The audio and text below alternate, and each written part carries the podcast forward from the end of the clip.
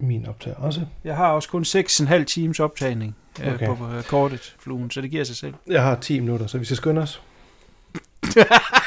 First rule of Fight Club is Shut the fuck up, Donnie. you do not talk about Fight Club.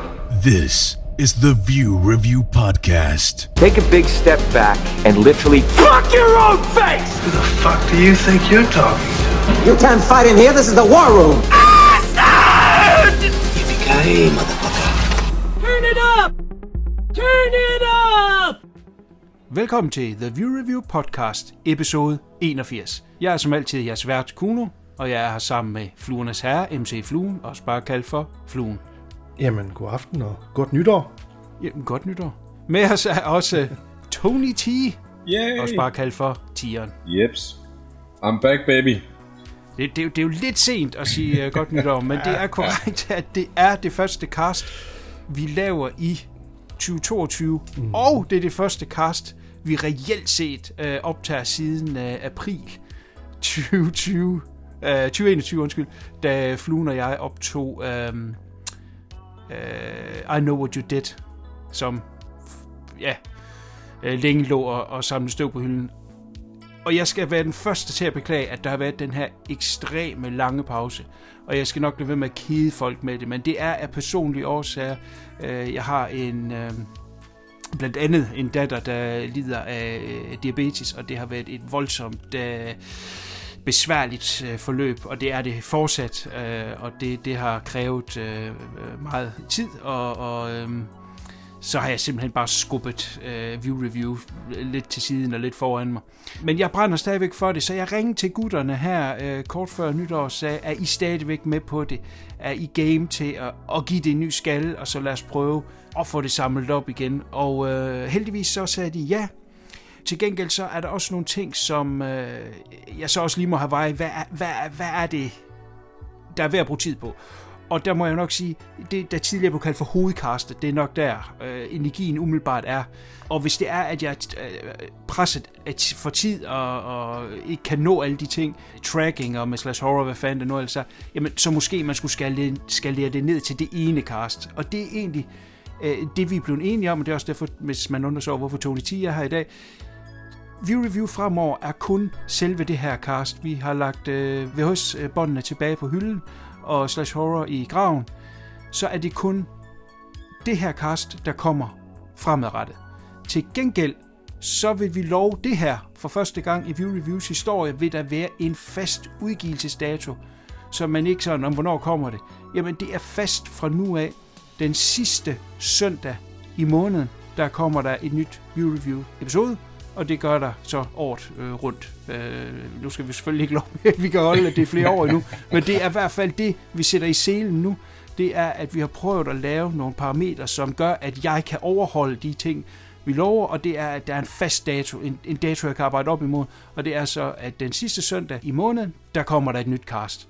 Og det er så det, vi tager hul på nu her i øh, 2022, nyt år, og gør det på en ny måde. Og derfor så øh, er der også nogle ændringer i selve castet, og det er blandt andet, at vi stopper med at have en hovedfilm. Fra nu af er det se tiden sidst. Det er sådan set det, der er. Så det er sådan lidt rapid fire øh, anmeldelser, som vi kommer med, så der kommer til at blive nævnt utrolig mange titler per episode. Nogle vil man bruge lidt mere tid på end andre, hvis det nu er en total skodfilm, og man ikke rigtig gider bruge tid på den. Jamen, så er det nok ikke en, man vil snakke så meget om. Til gengæld er der en, vi alle tre har set, og der kan komme lidt debat op og køre, så tager vi selvfølgelig den og løber med den. Derudover så introducerer vi også nogle segmenter. I dag der har vi så premiere på det første segment, og så kan- det være, der kommer øh, et næste gang. Og øh, jeg har lidt idéer, jeg slås med, at jeg skal vente med drengene. Men de er alt sammen omkring aktuel film, som kommer.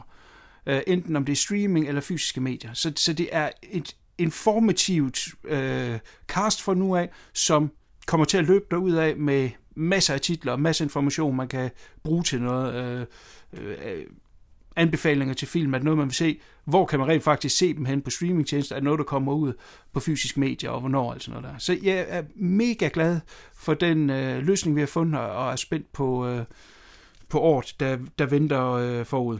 Mm. Så øh, launcher vi også noget, der hedder Patreon, og det er jo ikke gået så fantastisk. Øh, Patreon bliver sat øh, i bero, og det gør det lige i nogle måneder, indtil vi får rullet det her i gang. Og så tænker jeg, at vi til øh, april prøver at åbne op for det igen. Til april, der har vi vores year in review, som vi heller ikke har afholdt endnu. Det plejer vi jo at have øh, enten som det øh, første eller sidste episode på året. Det vi blev enige om sidste år, det var, at øh, tit så har vi sgu ikke set så mange af de film fra det øh, øh, forgangne år, at det bliver sådan lidt... Øh, øh, det bliver sådan lidt halvt, ikke? og så går der to-tre måneder, og så har man lige pludselig set en masse af, film, som, ah, skulle den have været med på listen og sådan noget. Så derfor, det vi gør i år, det er simpelthen, at vi skyder Year in Review til april, og så holder vi vores liste der. Så burde vi gerne have, have set noget mere, i hvert fald haft en chance for at dyppe ned på de nogle flere titler. Og i den forbindelse, der åbner vi så op for Patreon, og det jeg tænker, Patreon bliver fremadrettet, er nogen, der får lidt ekstra. Og det er blandt andet ved, at der i hver eneste episode vil være en lodtrækning blandt vores Patreon. Øhm, og det er det kan være alt muligt, men det skal være noget, der er sejt, ellers gider vi ikke. Så det, er, det kan være en, øh, en film på et fysisk medie, det, det, I don't know, biografbilletter, en t-shirt, en plakat, øh, you name it. Så at der er noget ved det, og at øh, vi kan få det op og, øh, og køre hurtigst muligt. Yes. Har jeg glemt noget? Er det noget, vi tilføjer? Det tænker jeg ikke. Nej, det lyder meget rigtigt. Og det ser, Og så er det selvfølgelig også... Kom til ja, det, og det er jo super spændende. Nyt format, og, Ja, bestemt. og, og det hele bliver nyt og spændende. Så det er cool. Og så behøver jeg vel ikke at sige, at Baby of Macon, som i forrige episode blev øh, nævnt som værende en hovedfilm, den udgår. Øh, jeg vil stadigvæk anbefale mig til Baby of Macon, men der kommer nok ikke lige en anmeldelse fra vores side af den øh, lige forløbig. Men mindre den kommer ud på Blu-ray en dag, så kan det, så kan det være, den kommer op og vende. Super. Jamen, øh, jeg tænker måske, at vi skal dyppe fødderne i øh, et nyt segment. Det ved jeg ikke, øh, hvad I siger til, drenge. Lad os prøve noget øh, helt nyt, inden vi går over i set øh, siden sidst. Og det er simpelthen øh, vores gode onkel Fluen, der vil tage ordet nu. Åh, var, var det i den her gang, jeg skulle det klar til? Det var jeg ikke klar over. Er det sjovt, du laver det? Du er sjov. Ja, jeg laver sjov med det. Oh, you little shit. you shit.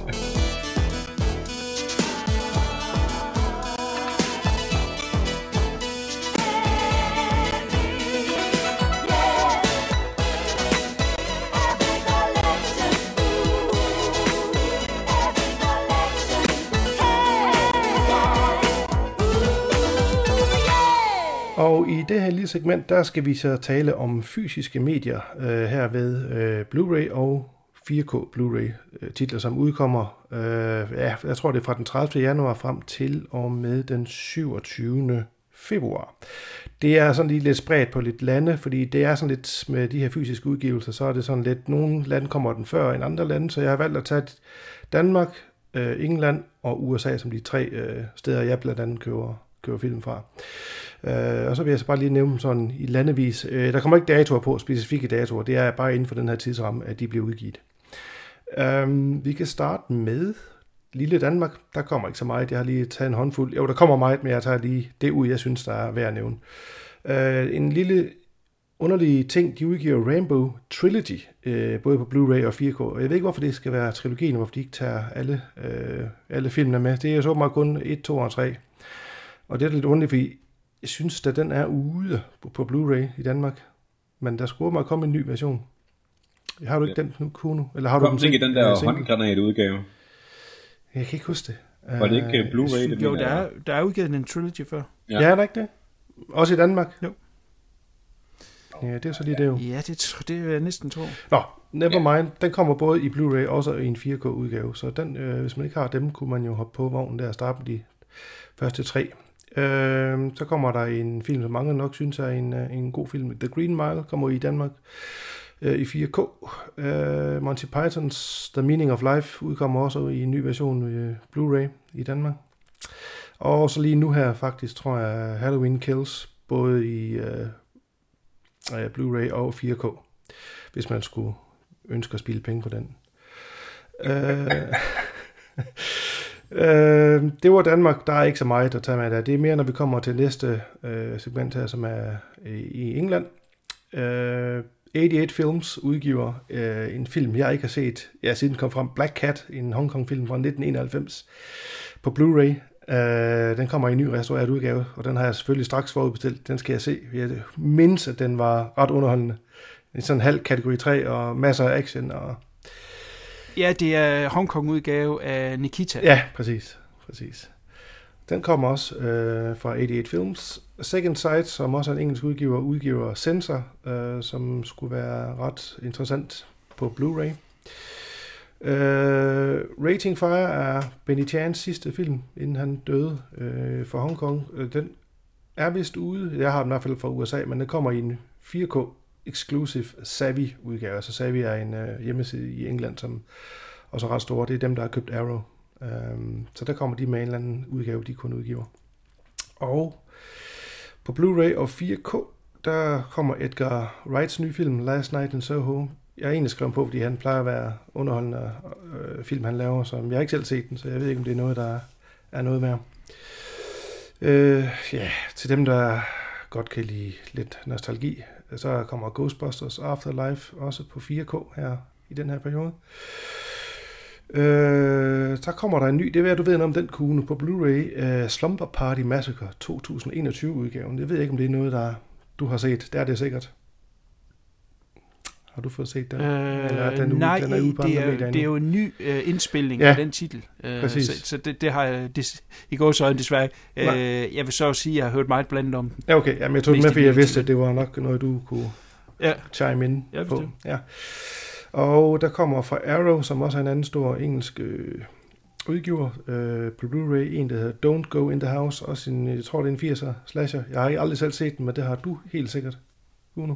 Ja, ja selvfølgelig. Yes. Er det noget? Det er en mand, der, øh, der myrder øh, kvinder ved at spænde dem op ned i kælderen, og så kommer han med en flammekaster. Åh, oh, okay. Det lyder spændende. Sådan lidt, hvis man godt kan lide, ja, selvfølgelig ikke lige så god, men hvis man godt kan lide sådan nogle film, der er lidt over i øh, Maniac, sådan nogle, hvor man lige har lyst til at tage et bad, efter man har set Ja, man føler sig på skidt. Ja, Ja. okay. Men er det en nu anbefale i så fald? Kan man anbefale en film, hvor kvinder bliver brændt i? Øh, ja, men, altså det, ja, men man skal nok være 80'er slasher Mm. interesseret. Jeg tror ikke lige sådan, man skal til, oh, det bliver en god horror. Ja, Ah, nej, nej. Okay. det, det, det vil jeg På nok den ikke. måde. Sådan lidt, som du siger. Maniac og Henry, Portrait a Serial Killer, beskidt. Ja. ja, okay. Ja.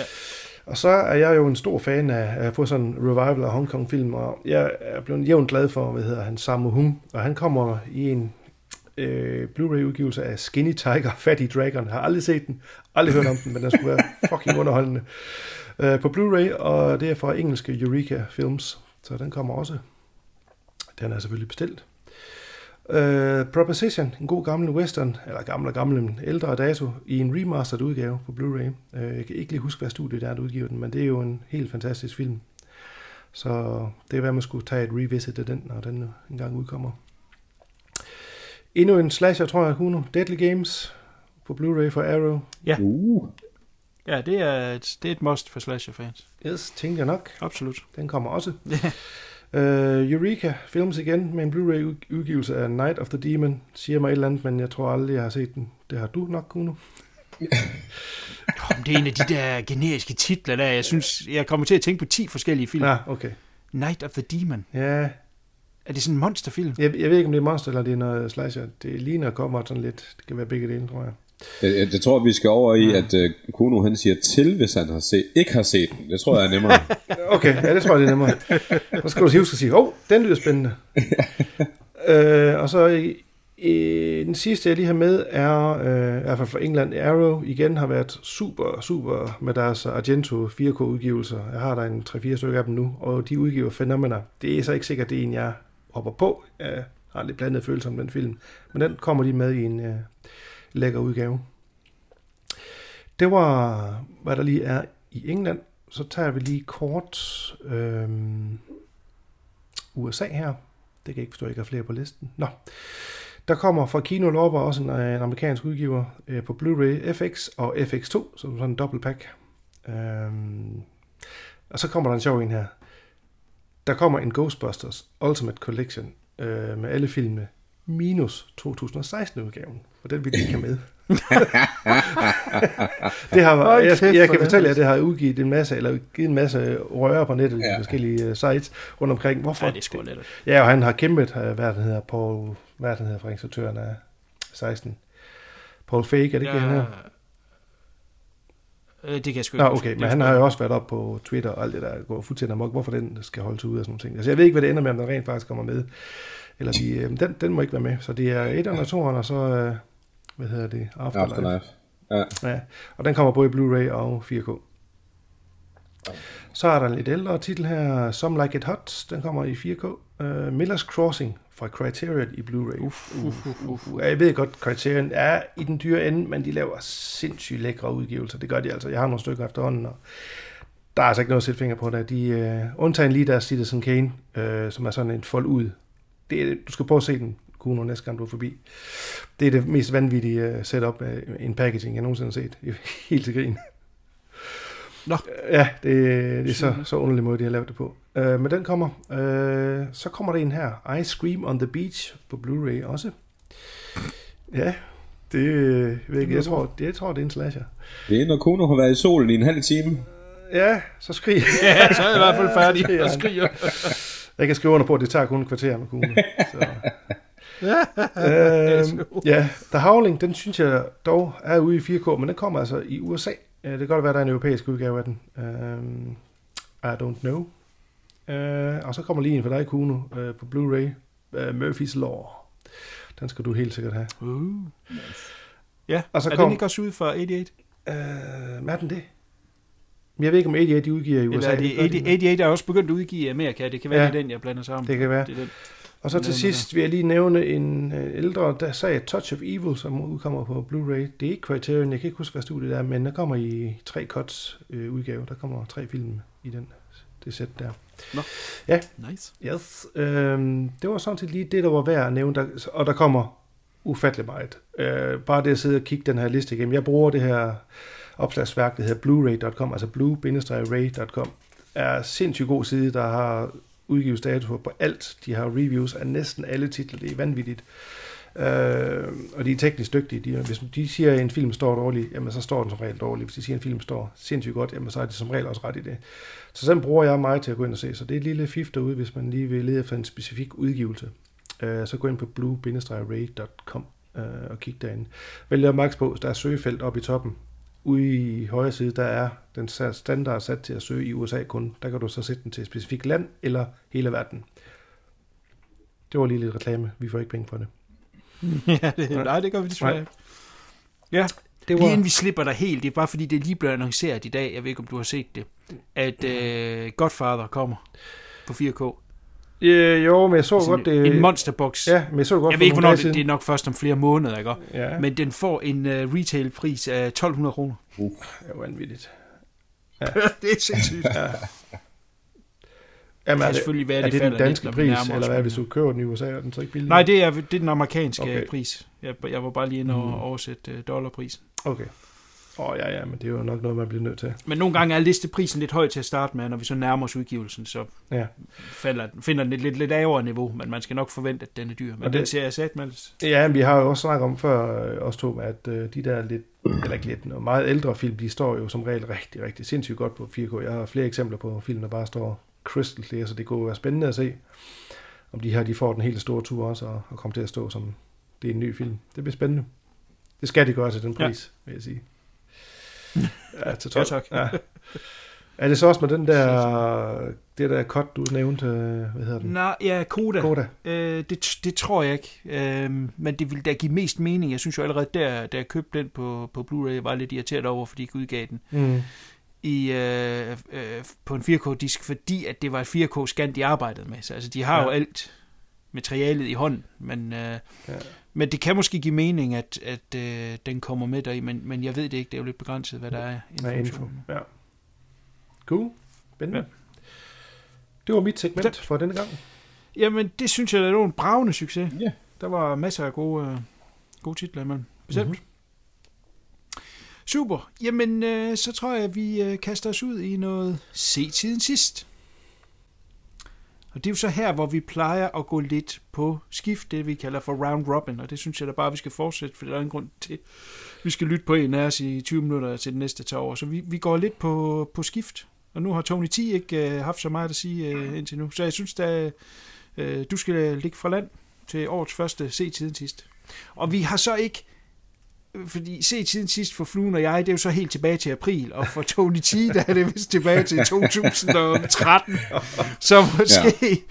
vi, vi, vi har fundet sådan et mellempunkt, vi siger inden for nyere tid, hvad vi lige har set, der er værd at nævne, og det er som sagt, øh, det kan være noget, vi synes er helt vildt fedt, noget, der virkelig overrasker os, men vi prøver også at putte noget ind, som øh, måske ikke er så godt, så det er lidt en advarsel, ja. hvis der er noget, der er blevet hypet op, som man lige vil trække ned på jorden igen. Altså, jeg har, jeg har, Alt er jeg har delt mit til op i, i god og dårlig, så den her gang i hvert fald. Sådan. Goodie. Tony T, Ja. tag den for land. Jo, jamen, øh, faktisk den sidste film, jeg så, fordi jeg så den i går. Mother Android. Jeg ved ikke, om I har kigget på den. Det er noget Netflix. Netflix ting der, ja. Med Madsen Tomlin, der har produceret den, som også har lavet den der Project Power i tilbage i 2020. Øh, som var sådan lidt et ac- action-basker, og det her, det handler så om øh, et ung par, øh, som kan klare sig igennem med vildnæssen, øh, fordi at androider har overtaget øh, landet. Der var sådan et meltdown lige pludselig med, at øh, alle familier, altså velstående familier, har sådan en øh, Android butler, i hvert fald minimum en. Og så skete der et eller andet form for breakdown af, af hele nettet og så videre, hvilket så gjorde, at de her androider så vendte sig mod menneske. Og det er jo så en, en ting, man har set 3000 gange før i nærmest alle sci-fi ting, med robotter eller et eller andet. Men øh, de giver det et skud med den her også, og det er Chloe Grace, øh, altså Hit Girl, som spiller hovedrollen deri, og, og kæresten, det er en, øh, jeg fandt faktisk ikke helt ud af det med min research, øh, men han er en Smith. Jeg er ikke sikker på, at han er en, øh, en Han ligner lidt en Smith. han ligner lidt, han ligner Ja, lidt uh, Will Smith, må man sige, men uh, han ser meget mere douchey ud, hvis det er en, en det også, men uh, ja, men uh, ikke desto mindre, den her, den her film, den synes jeg faktisk var, var ganske god. Den overraskede mig egentlig, jeg, jeg synes tit, at de der Netflix-film, øh, film, de, øh, øh det hedder, bider lidt for stort over, Øh, ej, hvad hedder det, bider lidt for stort, altså de er ikke rigtig indfrier det, de lover, øh, og budgetmæssigt og så videre. Og det var sådan egentlig meget fint, øh, en meget fin lille film om, øh, om et par, der prøver at klare sig igennem, og de strabasser, de så kommer igennem. Øh, jeg synes, den var, den var rigtig godt lavet, og, og ja, det, var- det godt underholdt faktisk. Så jeg har I været forbi den? Nej, jeg tror kun, jeg har set traileren. Øh, så jeg, har ikke Jeg så forbi. lige i starten, øh, da, da de går amok, de der robotter. der. Det så meget interessant ud, men, men jeg havde ikke lige tid til at se en film. Men, men det er helt sikkert noget, jeg gerne vil se videre. Ja. Øhm, vi har været, før været forbi det der med de der forbandede Netflix-film, der... Mm. Øhm, de skal fylde så meget content, og det skal ud så hurtigt, at øh, det lyder skørt, men jeg tror langt hen ad vejen, at de er lidt ligeglade med, øh, hvad det er, de ender op med. Ja. Øh, Sådan føles det lidt. Forstået på den måde, at normalt har man jo, det hører man jo tit, at producer er nogle røvhuller, ikke? Men det er jo også produceren, der kan sige, prøv at høre her, den her film skal, øh, den skal være lidt mere tight. Ikke? Altså, den skal ikke være to timer, den skal være en time og 40, ja. fordi der skal klippes ind, vi skal kunne sælge nogle billetter og alt det der, som måske lyder grimt, men det gør jo, at nogle film bliver lidt mere tight. Ja. Og de regler der, de eksisterer simpelthen ikke på Netflix, fordi de har ikke nogen øh, billetlue, øh, der skal sælge x antal billetter. De skal bare have content. Ja. Så derfor så får de her øh, instruktører lov til at lave filmene, som de gerne vil. Og der er ikke nogen, der kommer og siger, at den skal strammes lidt op eller noget.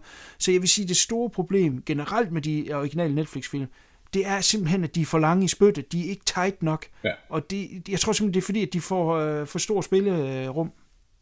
Det, det er mit gæt. Og, og, og, og de er egentlig ligeglade. Man kan også se, det galt bare om at få Scorsese ind.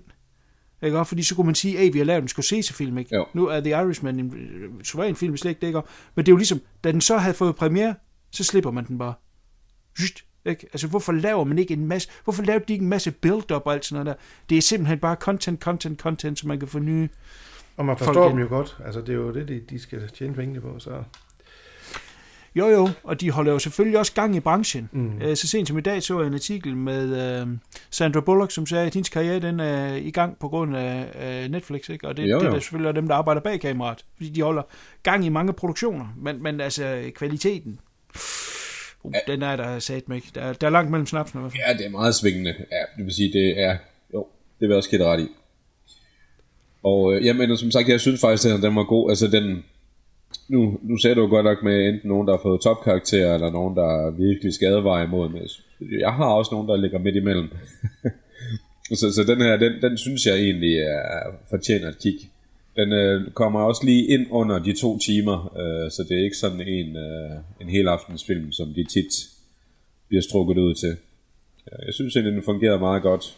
Nogle små ting, som man var lidt irriteret over ved den og så videre, men det vil jeg ikke afsløre for meget af her, fordi så kommer der for meget af spoiler ind over. Men øh, jeg synes, man skal tjekke den ud, og hvis man vil have en Netflix øh, kørende, så, så er det god underholdning i, i små to timer. Super. Hvad, mm-hmm. hvad genre vil du lægge den i? Er det sci-fi? ja, det er sci-fi. Det er sci-fi. Der er, okay. er en lille smule horror-elementer i den øh, hen ad vejen, men det er sci-fi. Okay. Cool. Mm-hmm. Jamen, så kan jeg jo passende tage over, og jeg vil tage det Passion Sci-Fi og løbe videre med den. Med en film, der hedder Voyagers, som er på øh, HBO. Øh, amerikansk film, som er... Øh, øh, ja, på nogle punkter lykkes, og nogle punkter ikke lige øh, helt lykkes. Øh, det er den her lange rummission ud til en øh, ny planet, hvor man skal øh, befolke den, på grund af jorden selvfølgelig er ved at gå under, som det altid er i de her film. Og det er en meget lang rejse, og derfor så ser man ganske kort i starten, at de her kloge mennesker, forskere og øh, hvad de nu ellers er, de, de kommer på den her idé, at øh, træne børn til at styre og, og vedligeholde det her rumskib, mens det flyver alle de her ting ud til den her planet. Og så bliver de jo bare det ældre sammen med skibet. Jeg tror, det, det er noget med, at det ville tage 80 år at komme derud. Så de lever bare på skibet. Og en står for, øh, at alt går, som det skal. For at kunne styre de her øh, børn, så sender de en voksen med, og det er så den her... Øh, øh, ja, hvad er han? Han er deres lærermester, som er spillet af øh, Colin Farrell. Han står så også for et sideprojekt, de ikke ved noget om, og det er, at han egentlig bedøver dem med noget speciel væske, de skal drikke hver dag. De tror, det er noget vitaminer. Men det, det er, det er, at det øh, dæmper øh, følelser og dæmper... Altså, der er aldrig noget vrede, og det, selvom der er mange drenge og piger, så er der ikke noget med følelser for hinanden. Og da vi ligesom har uh, the bulk af filmen, der er de i teenage-alderen, eller teenage-alderen, sådan slut teenage-alder, hvor de vil være interesseret i hinanden. Og det er der intet af. Så de er sådan lidt øh, afstumpet, om man ved ikke. Altså det, og det vil så også sige skuespillet i starten, man tænker bare, hold kæft, hvor er det nogle ringe skuespillere egentlig. Ikke? Og det er jo selvfølgelig, fordi de må ikke emote noget som helst. Øh, men de finder selvfølgelig ud af, at der er det her stof. Og det gør jo så, at der øh, vækkes den her øh, revolution imellem dem, ender også med, at øh, Colin Farrell han bliver slået ihjel, og så hvem er det, der har slået ham ihjel? Og så udvikler det sig jo så, fordi flere og flere stopper med at tage det her stof, og så begynder de lige pludselig at være interesseret i hinanden, og så skal de fornicate, og samtidig begynder der en magtkamp om, hvem er det, der skal lede dem nu, og så kommer der jo øh, øh, vrede og, og, og begær og sådan noget kommer op, og så begynder der at være lidt mor på, på, på kryds og på tværs. Så det er sådan en form for øh, øh, fluernes herre i rummet. Øh, og det kunne man have lavet noget super fedt ud af. Øh, det er jeg helt sikker på, fordi øh, der er sgu noget over det her, ikke? Og når, når speederen den lige pludselig bliver øh, banket i bund af sådan nogen, der er en 17-18 år, ikke? Men den er en PG-13, og det synes jeg hæmmer den øh, et godt stykke hen ad vejen at man kan godt mærke, at der er lagt en dæmper på. Det synes jeg del med, det er øh, ærgerligt, fordi den kunne have været meget mørkere og langt mere øh, dyster rent teknisk synes jeg, den er super godt lavet. Den er meget simpel fundet på, simpelthen ved at sige, at hvis man har sådan et rumskib, så er det meget funktionelt. Så det er ikke helt vildt øh, hvad hvad det, fancy og futuristisk design. Det er simpelthen bare meget simpelt lavet med lange gange, og det har de sikkert lavet ved at lave det med spejlkabinet og alt sådan noget der. Så de, det hele ser stort ud, men jeg tror ikke, det er så stort. Jeg tror, det er en lille film egentlig, men de slår dem rigtig godt fra det, og den øh, visuelt synes jeg fungerer. Der er især et skud til sidst, hvor man ligesom skal øh, fortælle tiden øh, jeg afslører noget ved det. Ej, det, ej, det tror jeg ikke, jeg gør. Øh, man, skal afs, man vil, vil, vil vise den sidste tid frem til, at de når til planeten. og det gør de ved en kontinuerlig kameratur igennem en af de her gange. Og så øh, står øh, de unge mennesker her, de står så øh, ude i siderne af den her gang, og så kører kameraet hurtigere og hurtigere, og så ser du, at de begynder at blive gamle, og ældes og ældes og ældes, og lige pludselig løber der så også børn rundt på gangene. Jeg synes, det er en, en mega fed måde lige at forklare tiden, og så bum, så er der gået øh, ja, ikke antal år, og så er de nået frem. Øhm, men hvad sker der i rejsen frem til? Det er det, der ligesom er, så jeg har ikke ødelagt noget øh, ved at sige det her. Det er, hvad sker der undervejs, og den her magtkamp om, hvem det er, der skal øh, bestemme over det her skib. Hovedrollen af drengene spilles af Ty Sheridan, som er fra Ready Player One, og Sky Scout to the Zombie Apocalypse. Jeg er ikke stor fan af ham. Øh, og han øh, spiller lige ind i rollen med ikke at være øh, følelser og alt sådan noget der. Og det synes jeg heller ikke, han har, når han stopper med at tage stof. jeg tror simpelthen bare ikke, han er bare ikke en særlig god skuespiller, I'm sorry. Øh, det synes jeg ikke, han har været i, i de film, jeg har set med ham. Og så ligesom hans love interest øh, er spillet af øh, Johnny Depps datter, der Lily Rose Depp, øh, som er, har været med i flere af Kevin Smiths film, Tusk og øh, Yoga Hoses og sådan noget. Udmærket, det er ikke uden at cute at se på. Men, men derudover øh, ikke nogen stor oplevelse. Øh, så, så det er ikke skuespil, man skal se det for. En, en, en, lidt af hvad Tieren sagde før, øh, den, den er nok lige en, en spids over middel. Den er ganske underholdende. Men øh, det kunne have været fedt, hvis den havde været lidt mere dyster, og man sådan undervejs tænkte, hvor, hvor kan det her igen? Altså det kunne virkelig have... Øh, ja, de kunne have fået meget mere ud af den. Og det er lidt ærgerligt, og jeg tror, at det er desværre, at det er det her PG-13, øh, der, der har hæmt det. Men den hedder som sagt uh, Voyagers og er på uh, HBO. Mm-hmm. Cool. Ja, fluen. Jamen, øh, vi hopper til øh, den næste Netflix-film. Jeg kan mærke, at det her det bliver en Netflix-cast.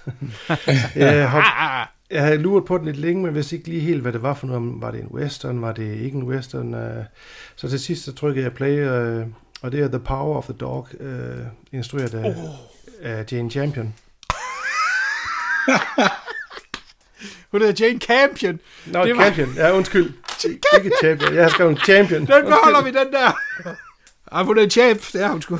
Øh, hvor kommer jeg til? Den er med Benedict Cumberbatch og Kirsten Dunst og Jesse Plemons. Øh, kort fortalt, den handler den om de her Rangers. Øh, Benedict Cumberbatch og Jesse Plemons er brødre. De har en stor ranch med en masse kvæg, og det er det, de får deres liv til at gå med. Jesse Plemons karakteren, der han er sådan lidt... Øh, lidt fin i det. Han er sådan lidt underkudet af de to, og Benedict Cumberbatch's rolle, som ham her, Phil Burbank, han er den her, der har karismatisk, karismatisk øh, udseende. Han er øh, en, alle folk frygter, men samtidig har de også en stor ærefrygt for ham. Øh, alle omkring ham lytter på ham.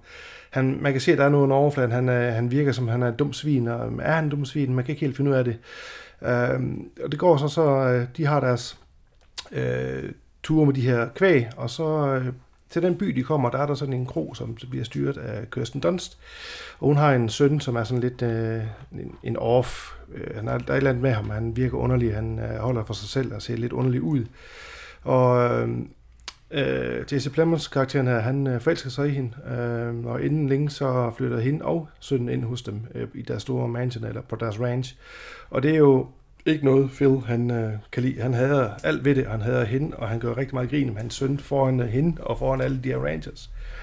Og det øh, driver hende så til, øh, at det driver hende til vanvittig, Rose-karakteren her, og hun begynder at drikke, og hun får det skidt. Og han kører simpelthen psykisk terror på hende, og så sønnen der. Øh, og det fortsætter indtil der sker noget, øh, og det kan vi ikke gå ind i, hvad det er, fordi så kommer lidt ud noget spoiler territory, men han, der, der sker noget, som han ligesom får et syn på det hele, og et syn på sønnen her, et helt andet syn på ham.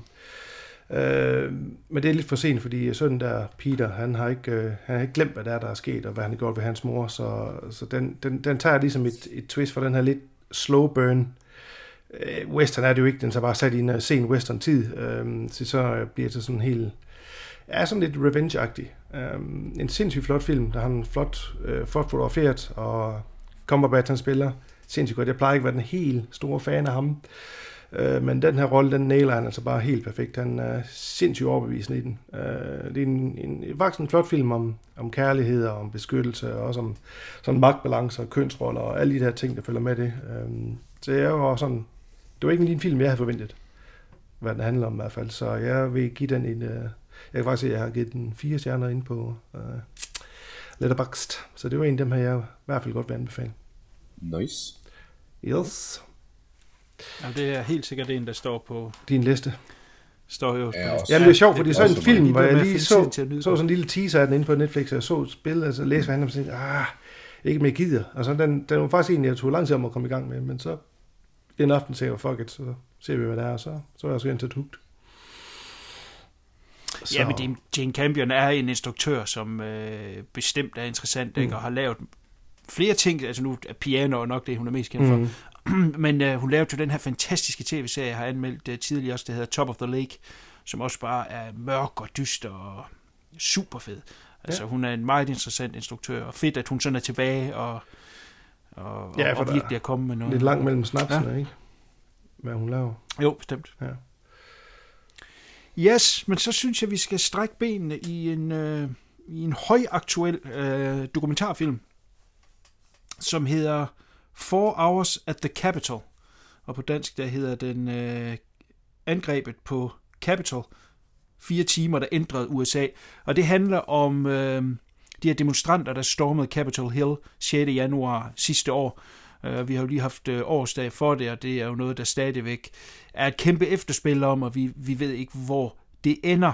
Det blev selvfølgelig vidt og bredt dækket øh, i medierne, men der så kom den her dokumentarfilm, som har samlet øh, alle tråde op, og fra øh, vinkler, vi ikke har set før, og historier, vi ikke har hørt før. Der er simpelthen øh, footage, øh, som jeg vil have tro, man vil have taget med i nyhederne, fordi de er så sindssyge, som er med i den her dokumentarfilm, som fortæller et utroligt nuanceret billede, fordi den prøver ikke at sige, selvom selvfølgelig og heldigvis da største øh, delen synes, at det var øh, øh, en frygtelig ting og, og, og, og et kæmpe øh, ris i demokrati, for demokrati og for Amerika, men der er jo nogen, der desværre synes, at det var en rigtig god idé, at de gjorde det, og de er også repræsenteret i den her dokumentar, så det er ikke noget med løftet pegefinger eller noget som helst, man er hele tallerkenen rundt af dem, som øh, valgte at gå derind, som har øh, haft øh, GoPro, mobiltelefoner, hvad fanden de ellers har, ser hvad de har øh, lavet, da de var derinde, mens de optog det, og,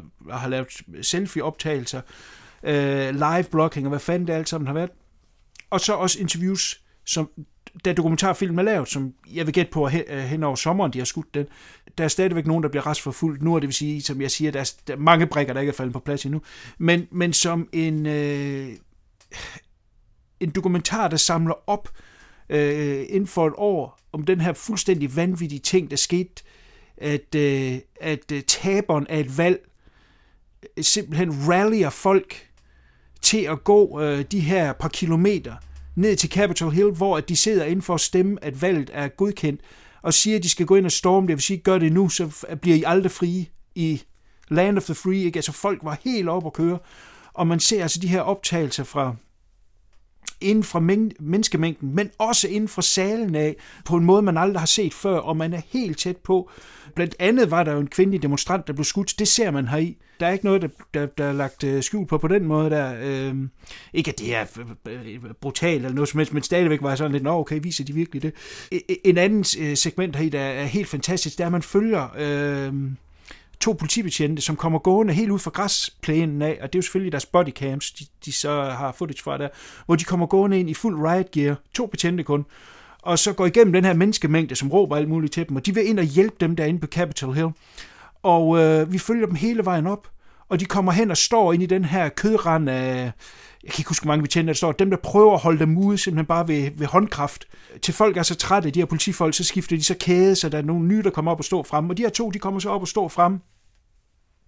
Og så øh, bliver den ene hævet ud lige pludselig, og bliver trukket ned i menneskemængden. Og det har I sikkert nok også hørt om, at der var en betjent, der blev trukket ud.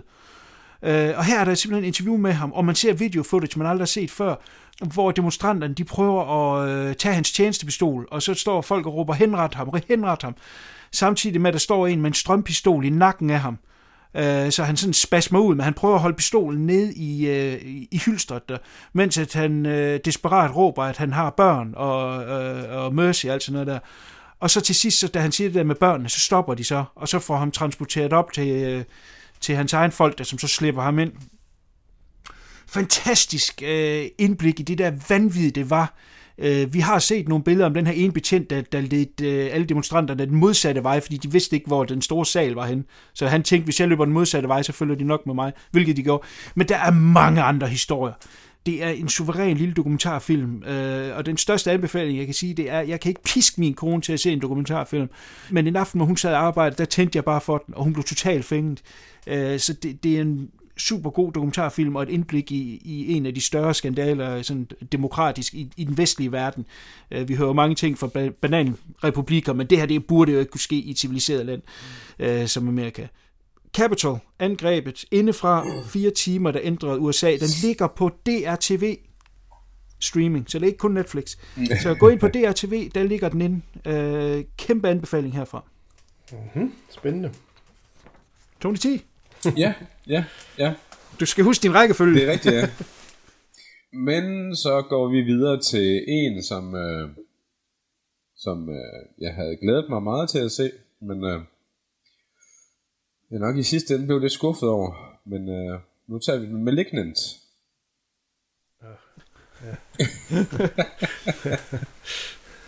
ja, Ja, hvad kan man sige? Ja, det, godt. Næste. Jamen, det er jo James Van, der har lavet den og så videre. Han har jo, han har jo sine uh, credentials i orden, synes jeg, langt hen ad vejen jo. Han har lavet meget godt, men han har selvfølgelig også uh, trådt lidt ved siden af et par gange. Uh, men uh, ja, I har vel snakket om den, tænker jeg.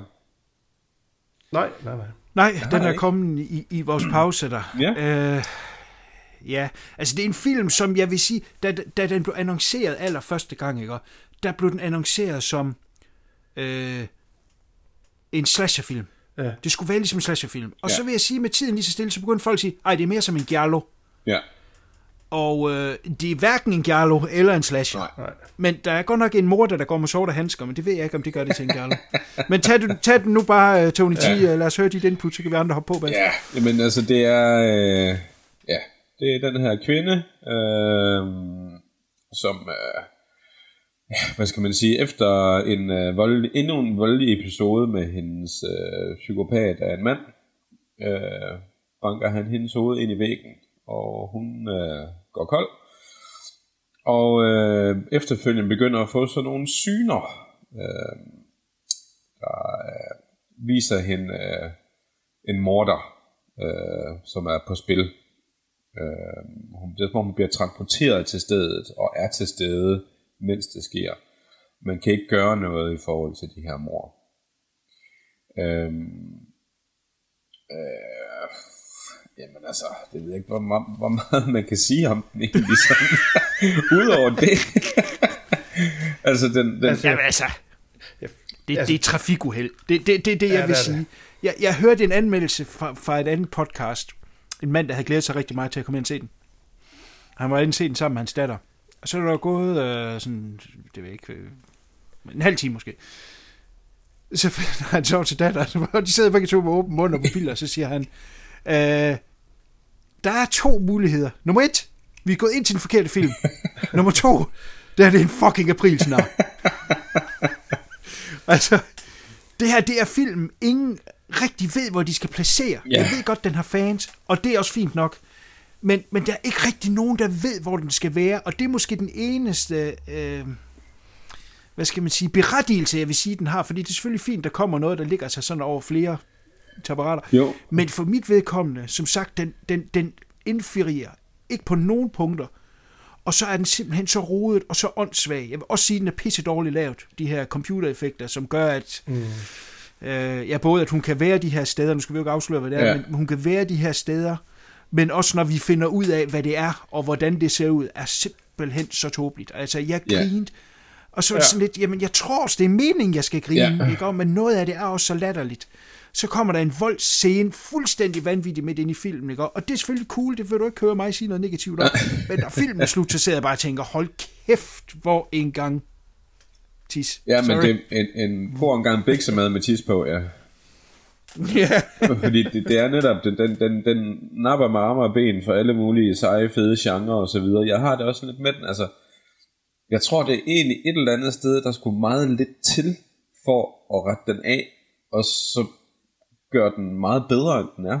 fordi den strider jo alle retningerne, og kan ikke finde ud af, hvad den vil.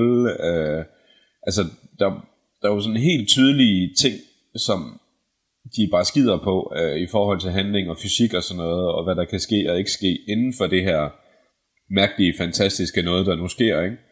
Så, så det er sådan helt, helt mærkeligt. Øh, ja, fordi den, den, altså den, det... den tager alle stolene i stadion og sætter sig mellem dem alle sammen, ikke? det er en meget kluntet måde, de, de har valgt at vise det, filmen nu egentlig handler om, uden at, at så gå ja. i detaljer med, hvad det er. Øh, det, var, det er blevet vist så mange gange før, meget bedre. Altså det her, det så endelig ser, hvad det er. Altså man sad bare og tænkte, nej, hvad er det her for noget? Ja. Mener de det seriøst? Åh, kæft, mand. Ja, ej, jeg synes også, at man, som kunne sige, når man sad bagefter, og tænkte, hvad fanden var det lige, jeg så? Ja. James Wan, hvad fanden har du lavet? Ja. Han skal bare ja. til at lave Den, øh, Ja, det... det var ikke en anbefaling i hvert fald. Nej. Men altså, hun har jo haft, eller, hun, han har jo haft en stor succes med, øh, med altså, man må tage hatten af, ikke? fordi at han starter et franchise med Saw. Ja. Mm. Han starter et franchise med uh, Insidious, og han starter et franchise med um, The Conjuring, som så blander sig sammen. Og, og, ja, men, men, men han har haft en kæmpe succes, og jeg tror, at det giver lidt en blanko check når han kommer til Jason Blum fra Blumhouse og siger, øh, jeg vil lave den her vanvittige film. Øh, så øh, nu sagde du, at han har haft nogle svage nogen, øh, Tony T. Øh, ja, ja, men, men de har alle sammen været succesrige inden for det der univers, jo, jo. han nu har skabt. Ja. Øh, så, så jeg under ham godt, at han prøvede noget helt, nu prøver jeg noget helt åndssvagt. Ja. Øhm, og han har også været over at lave Aquaman og sådan noget. Han har prøvet lidt forskellige ting, og, og hvad fanden var det med, han lavede? Han lavede han ikke en af de der Fast Furious shit der. Øh, så, så nu prøver han det her, og så har han fået den ud af kroppen. Lad os lige vende tilbage til noget, der har lidt mere øh, ryggrad, fordi det der, det, det, det tror jeg sgu ikke, øh, det er jo ikke nogen succes. Nej. Nej. Nej, men jeg synes også, at hele filmen, altså, jeg synes, den læner sig så meget op af, af noget dejligt genkendeligt alligevel, altså sådan, så det må jeg også alligevel indrømme, ikke? Det der med, det er lidt campy, lidt halvdårlige skuespil, og, eller helt dårlige skuespil for den sags skyld, og lidt chunky effekter og sådan noget. Altså det er jo... Den, den emmer er rigtig meget, som jeg ved, at vi alle tre sætter pris på, men den rammer bare forbi. Mm. Mm. Hvis I forstår, hvad jeg mener. Ja. Ja. ja, ja, selvfølgelig. Ja. Og det er jo derfor, vi blev intrigued til at se den. Ja. Vi har alle tre set den, ja. Ja, ja. Fordi vi troede, den var der, ja. men det var den ikke. Nej. Så, Nå, så altså, jeg vil sige, hvis man endelig sætter den på, så skal det da være for, øh, altså, for, for, for, for lidt øh, chase øh, scenen, og altså, chase scenen der synes jeg egentlig er meget sjov. Den der går tværs igennem byen. øh, jeg ved sgu ikke. og, og ting, der vender lidt forkert og sådan noget. Det, der, var nogle, der var nogle små ting ved den, jeg faktisk synes var fede. Men øh, ja, alt i alt, så er det, er det et nej. Ja. Ja det er det. En anden ting, der også er et uh, kæmpe nej, det er den næste, vi kommer til her. Ja. uh, den, ja, men nu vil jeg tage en af dem, der er helt nede arrangeret som noget af det ringeste, jeg har, hvad hedder det, uh, givet en karakter til.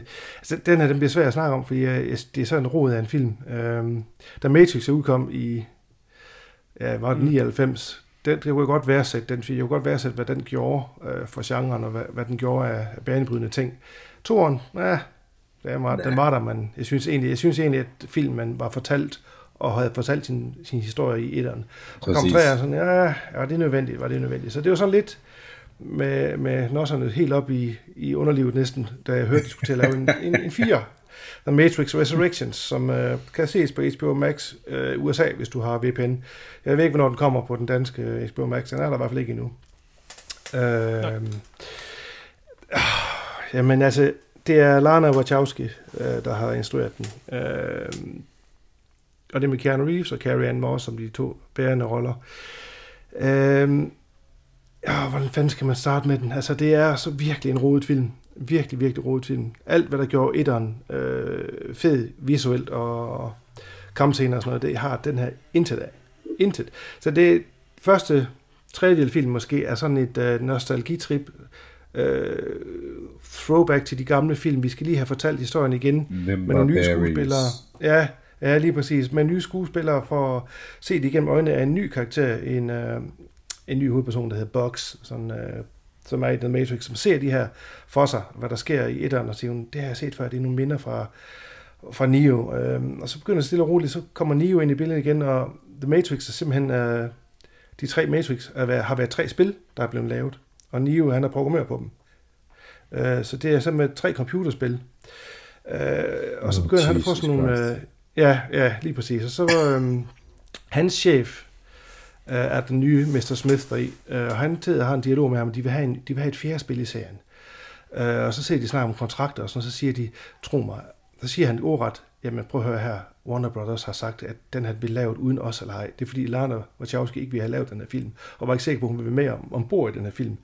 Og de name dropper simpelthen øh, Warner Brothers i filmen, som siger, at det her det kommer til at ske, uanset om vi er ombord eller ej, så du er lige så godt gå i gang med at lave den her, det her fjerde spil.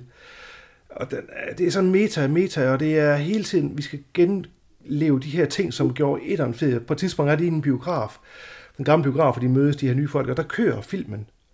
Øh, De skulle forestille at være minder, men så kører filmen etteren. Scene for scene på et lærred. Og sådan, det er jo ikke minder, det er jo bare film, der kører. For helvede. Og det er virkelig, øh, den er rodet, og action er så dårligt lavet. Og det er lamme kampsportscener. Der er ikke én fed slåskamp i. Det er håndholdt det hele, det er rodet, du kan ikke se, hvem der er hvem. Øh, alt det, som etteren satte sit præg på, og sit fingeraftryk på filmen, så det, det skyder de fuldstændig i jord med den her film. Den skulle aldrig være lavet. Altså, det er en kærlig historie, de vil fortælle. Fair nok, hvorfor så ikke bare gøre det? Det er sådan lige pakket ind med, at de skal redde, hvad hedder hun, uh, Carrie Ann Moss's karakter, Trinity. Uh, nej, altså, jeg, jeg sad grinede højlydt nogle gange, og tænkte, hvad fanden er det her for noget? Tager de pis på mig? det var virkelig, virkelig, virkelig en her slags film, hvor man tænker, at den skulle aldrig nogensinde have været lavet. Det er et kæmpe cash grab, og det er ikke andet. Der er ikke noget sjæl i det. Man kan mærke, at hun har bare lavet den film. Okay, men jeg har ikke andet at give mig til, så, så gør jeg det da, fordi de gerne vil have det. Den er lavet til en ny generation, som ikke måske værdsætter etteren, og, og måske får unge til at kunne ja, huske den. Så laver de bare lige så en her, hvor de lige skyder, hvad der skete i etteren ind, øh, form af en, en halv time, tre kvarters flashbacks næsten, ikke?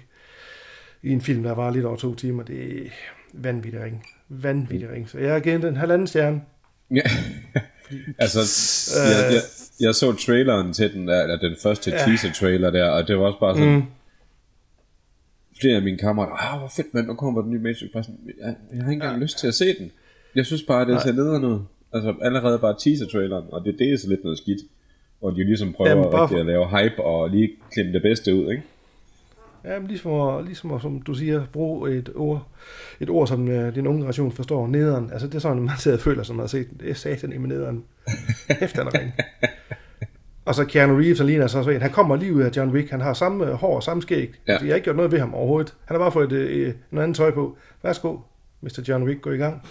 Og man kan bare se, at han er der, som, øh, han, han er der slet ikke til stede. Altså, så har lidt øh, kar, kar, kar, hvad hedder sådan noget, karakter i John Wick-filmen her, der han bare... Ja, man kan bare se, at han tænker, ah, Wow. Altså, virkelig. Det er virkelig et, uh, virkelig et uh, trafikuheld af en, af en film. Altså, de ikke engang kan lave action, som, Men jeg som vil serien. Dog trods alt sige, uh, Fluen, fordi at uh, nu min mellemste datter vil gerne uh, se dem. Mm. Så vi begyndte forfra, og jeg har ikke set den uh, originale Matrix siden uh, de to efterfølgere kom. Nej. Uh, og jeg havde måske lidt uretfærdigt lukket den ind sammen med, den, med dem, forstået på den måde, at jeg synes jo, de var himmelråbende elendige. Og så var etteren nok også elendig på en eller anden måde. Mm. Øh, og, og derfor har jeg ikke set dem siden. Og jeg husker helt klart, at, øh, at det var toren, der var den ringste. Nej, vent, at det var træeren, der var den ringste. At de blev værre en for en. Men jeg vil sige, for det første, at gense den, den originale, var faktisk en, en ret stor oplevelse, fordi den er f- stadigvæk pissefed. Mm. Det er sgu en af de bedste actionfilm, nogensinde har lavet, og jeg synes stadigvæk ikke, der er noget at sætte fingre på. Øh, For os, der var Hongkong-hoveder, der var det jo ikke på den måde nyt at se de der slåskampe, men det var jo aldrig lavet så flot før. Nej, Og, og jeg synes stadigvæk, at, at der er noget i det. Altså, øh, det, det fungerer sgu stadigvæk. Så det var fedt at se den igen. Øh, og, og ligesom grave den frem og sige, den har i hvert fald ikke noget med de andre at gøre.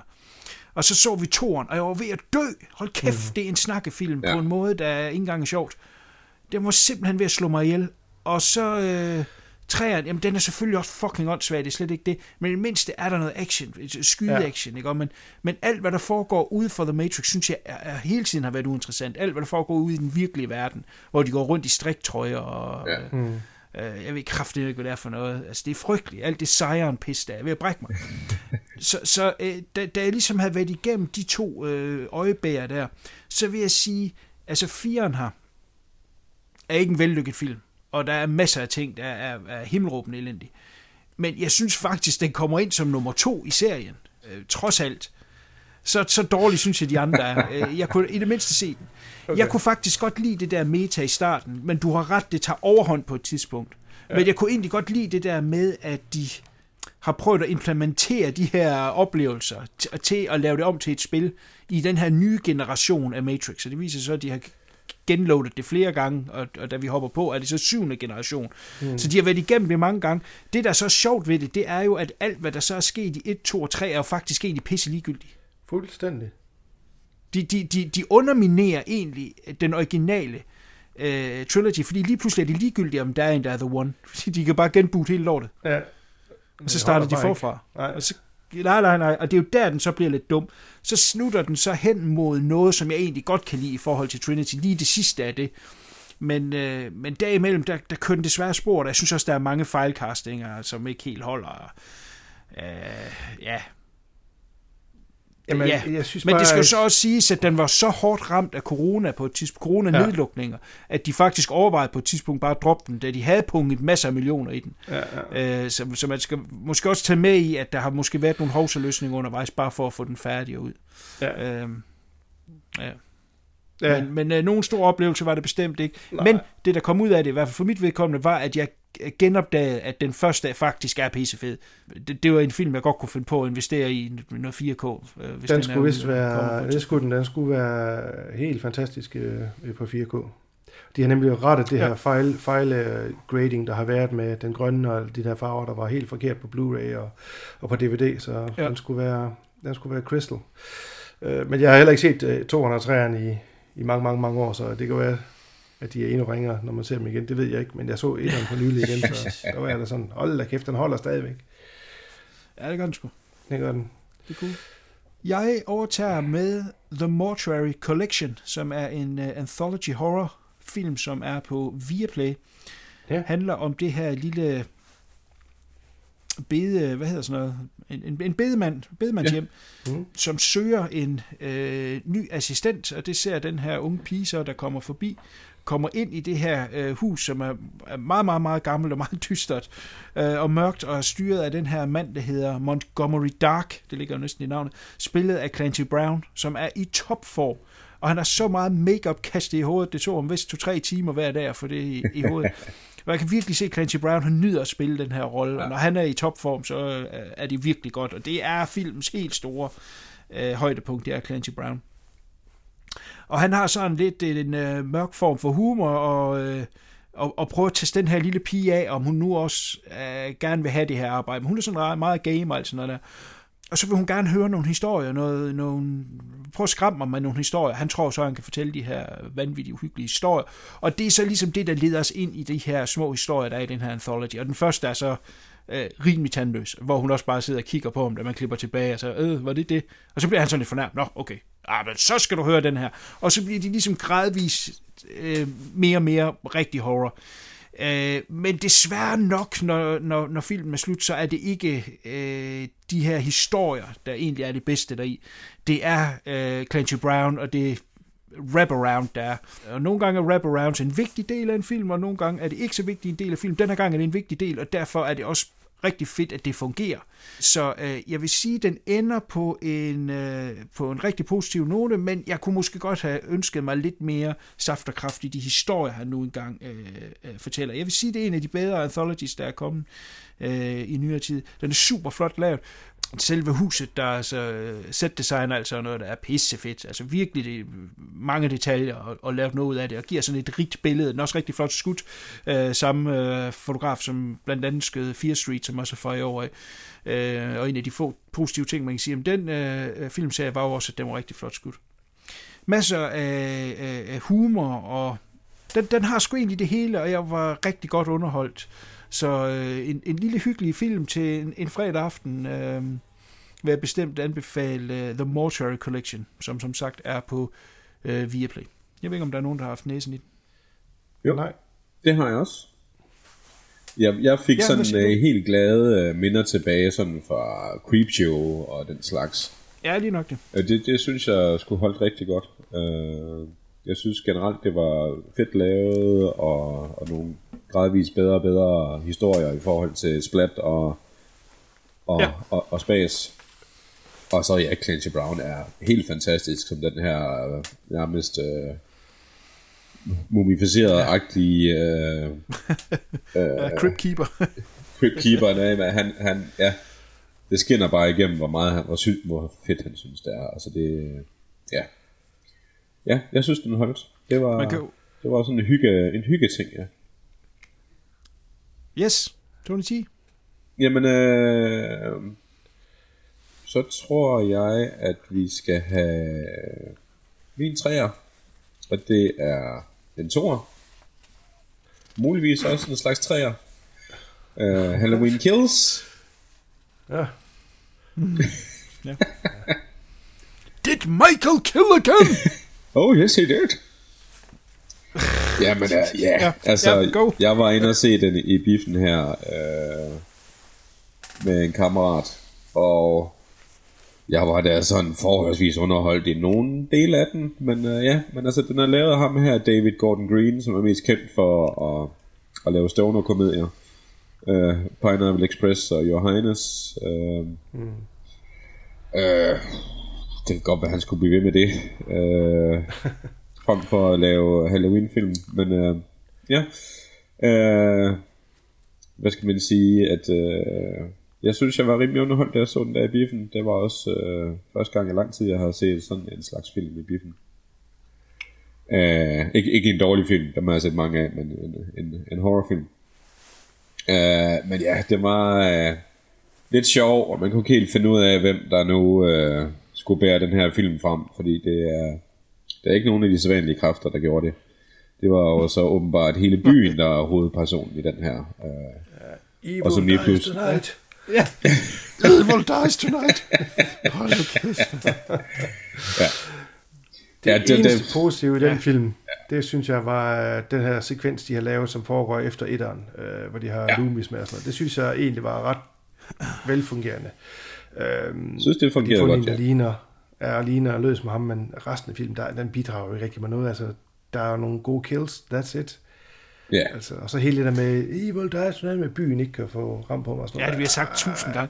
Men også gange. det, at man har man lavet så meget ud af øh, den første der, at øh, det var en direkte efterfølger til, til den originale. Ja, og at øh, man sprang alle de andre over. Men jeg kan ikke, og det var også det, jeg sagde sidst med, med 18-udgaven, at jeg kan simpelthen ikke forstå, hvorfor man så bliver ved med at referere til det. Nej. Og hvorfor er det så igen i den her, at øh, Laurie Strode skal på et hospital, og knap nok er med i den, ja. ja. som er akkurat som det var i toren dengang. Ikke? Ja. Altså, de, det er som om, at der, man har sat sig en idé for, at vi vil prøve at genopfinde den dybe tallerken, og så har man egentlig ikke rigtig haft nogen idé om, hvordan man gør, og så ender man med at ape de sequels, de vil springe over. ja. Øh, og- så som du selv siger, den er totalt hovedløs, den ved ikke, hvor den vil hen, og den alt det der Evil Dies Tonight, og jamen, altså for satan, stop nu. altså, jeg, jeg var ikke positiv efter 18 øh, udgaven, og jeg er mindre efter den her, og, og, og altså, jeg har meget lille til næsten ingen interesse i uh, Halloween Ends. Må jeg indrømme. Ja, du kommer til at se den alligevel. Jamen, det gør jeg da ganske givet, men, øh, eller det gør jeg, selvfølgelig gør jeg det, men, men jeg tror ikke, at det kan få mig til at vende på en tallerken, så skal de der Nej. virkelig komme... Øh, Altså, jeg synes, at den udgaven faktisk ja. havde, havde nogle, nogle gode ting i sig, og den var jeg også langt mere underholdt af end, uh, end toren. Men ja, det, Ja. det, det er jo den der nye øh, ting, der åbenbart sker i Hollywood i øjeblikket, det der med, jamen, øh, vi finder den film i det franchise, vi bedst kan lide, for det meste etteren, så skøder vi alle de andre, mm. og så prøver vi at lave en efterfølger til det, og en efterfølger til det, og en efterfølger til det, og så ja. ser vi, om vi kan klare den igen, ikke? Og det er jo... og så endte de op med, hvad der groft sagt var et remake af den originale. Ja, Ja, som vi fordi de brugte den samme ja. uh, template Ja. ja. fuldstændig. Ja. Og så fandt de så ud af, at den tjente så mange penge, man ville lave det om til en teologi. Ja. Men prøv at høre her, Toren har jo så lidt at byde på, at højst sandsynligt er det i ends, at det hele det sker i, og det her, det var bare en strækøvelse Ja. i midten, for lige at holde os varme til det næste kom. Det tænker jeg også? Øh, jeg synes ikke, man kan være det bekendt for at være helt ærlig. Altså, øh, jeg ved ikke, om jeg stiller for store krav, for det er trods alt en slasherfilm, vi snakker om, men stadigvæk, den var fandme tandløs på alle lederkanter. Og jeg, jeg, jeg grinede faktisk lidt undervejs de der øh, ja, pitchfork-scener, hvor de kommer løbende, ikke? og Evil dies tonight! Ikke? Altså, Jesus. Tag livet af Simpsons. Ja. Ja, nemlig, altså det, det, det, ja, det beskriver det sgu meget godt. Ja. Christ, ja. Ja. ja. Nå, men jeg vil det- op til en... Øh, til Nå, ja, film. det, jeg var sådan set så fin og færdig der. Det er der ikke så meget at snakke om. Ja. Nej, jeg, Det er du tænker, nu. ikke. Ja, jeg tænker ikke, at der er mere at, at snakke om i den. Jeg tror, vi er alle sammen enige om, at det var ikke uh, synde sindsoprivende. Men det er den næste derimod, og den øh, er en film, for jeg, det er ikke streaming, det er faktisk fysisk medie, Blu-ray. Vi skal til uh, Nicolas What? Cage. Ja, ja, ja, ja. Uh, og Adam Erking og Alex Wolff i Pig. Øhm, Cage, øh, det er også sådan en, en lille underfundig film. Jeg tror, der er gået meget under radaren. Øh, men den, den ramte faktisk mig noget ret godt. Det handler om den her trøffeljæger, øh, spiller Nicholas Gates, som øh, lever alene og off the grid i, en, øh, i skoven omkring Oregon. Og han passer sig selv, og han gør det, han kan for at skaffe de her trøfler. Og han har en sød lille gris, som er, som er rigtig god til at finde de her trøfler, for han er succesfuld, og han tjener godt på det, selvom han lever i under kummerlige forhold. Øh, og så en gang imellem, der kommer der sådan en ung knøs forbi her, spillet af Alex Wolf, som kører på de her trøfler. Han er sådan en, øh, kører en smart bil og smart indfart, og ja, ja, du er bare en gammel nar, og giv mig bare de her trøfler, så jeg kommer videre og tjene nogle penge. Altså rinse and repeat, det sker bare måned efter måned efter måned. Så en aften, så øh, ankommer der en bil, og der er nogle mennesker, der så bryder ind og slår Niklas Cage ned her og stjæler hans gris. Nu tænker folk jo straks, ja, fucking John Wick med en gris i stedet for. Og det troede jeg også i starten. Jeg troede, at nu skulle vi ud og have sådan en uh, rip-off af John Wick med sådan en re- revenge-film, men det er alt andet end en revenge-film. Uh, det var det, der ligesom tog lidt uh, pusten for mig ved at tænke, nå, nu er det sådan noget, vi skulle i.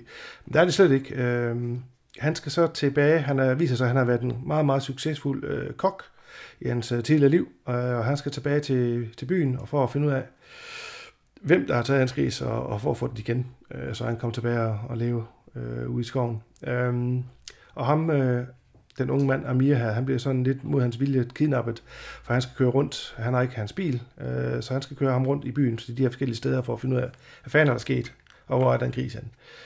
Øh, det, der gør den her film god, det er, at som sagt, den er ikke, hvad man forventer, hvis man ikke går ud og læser om den inden, selvfølgelig. Øhm, og så især Nicolas Cage. Øh, jeg har altid godt kunne lide Nicolas Cage. Jeg kan godt lide ham med hans øh, lidt mere underspillerrolle. Jeg kan også godt lide ham op i hans helt op i det røde felt, øh, skrigende Nicolas Cage.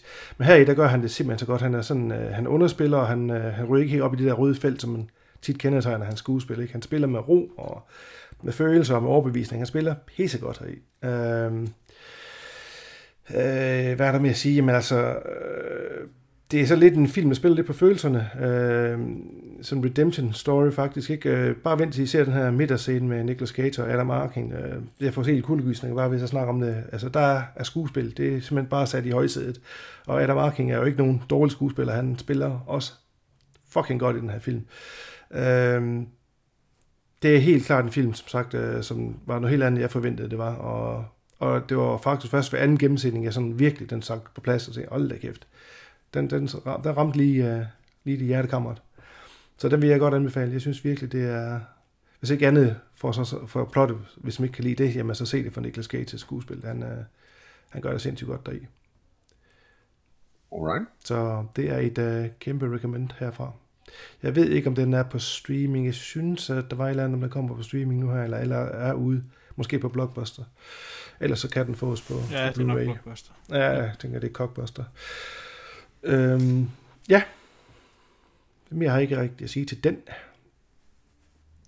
Men det er helt sikkert en, der står øh, på listen, og det er øh, en ting, der bliver nævnt igen og igen, det er, at det her det er det bedste Cage i ja, mands minde. Ja. Nej, du skal låne den med. langt man kan huske tilbage, men øh, i mange år i hvert fald. Ja. Så, øh, så det er helt klart øh, et interessant Du kan lige låne den med på, øh, på lørdag, når du kommer, så kan du få den med der. Oh. Yes. Nice. Nice.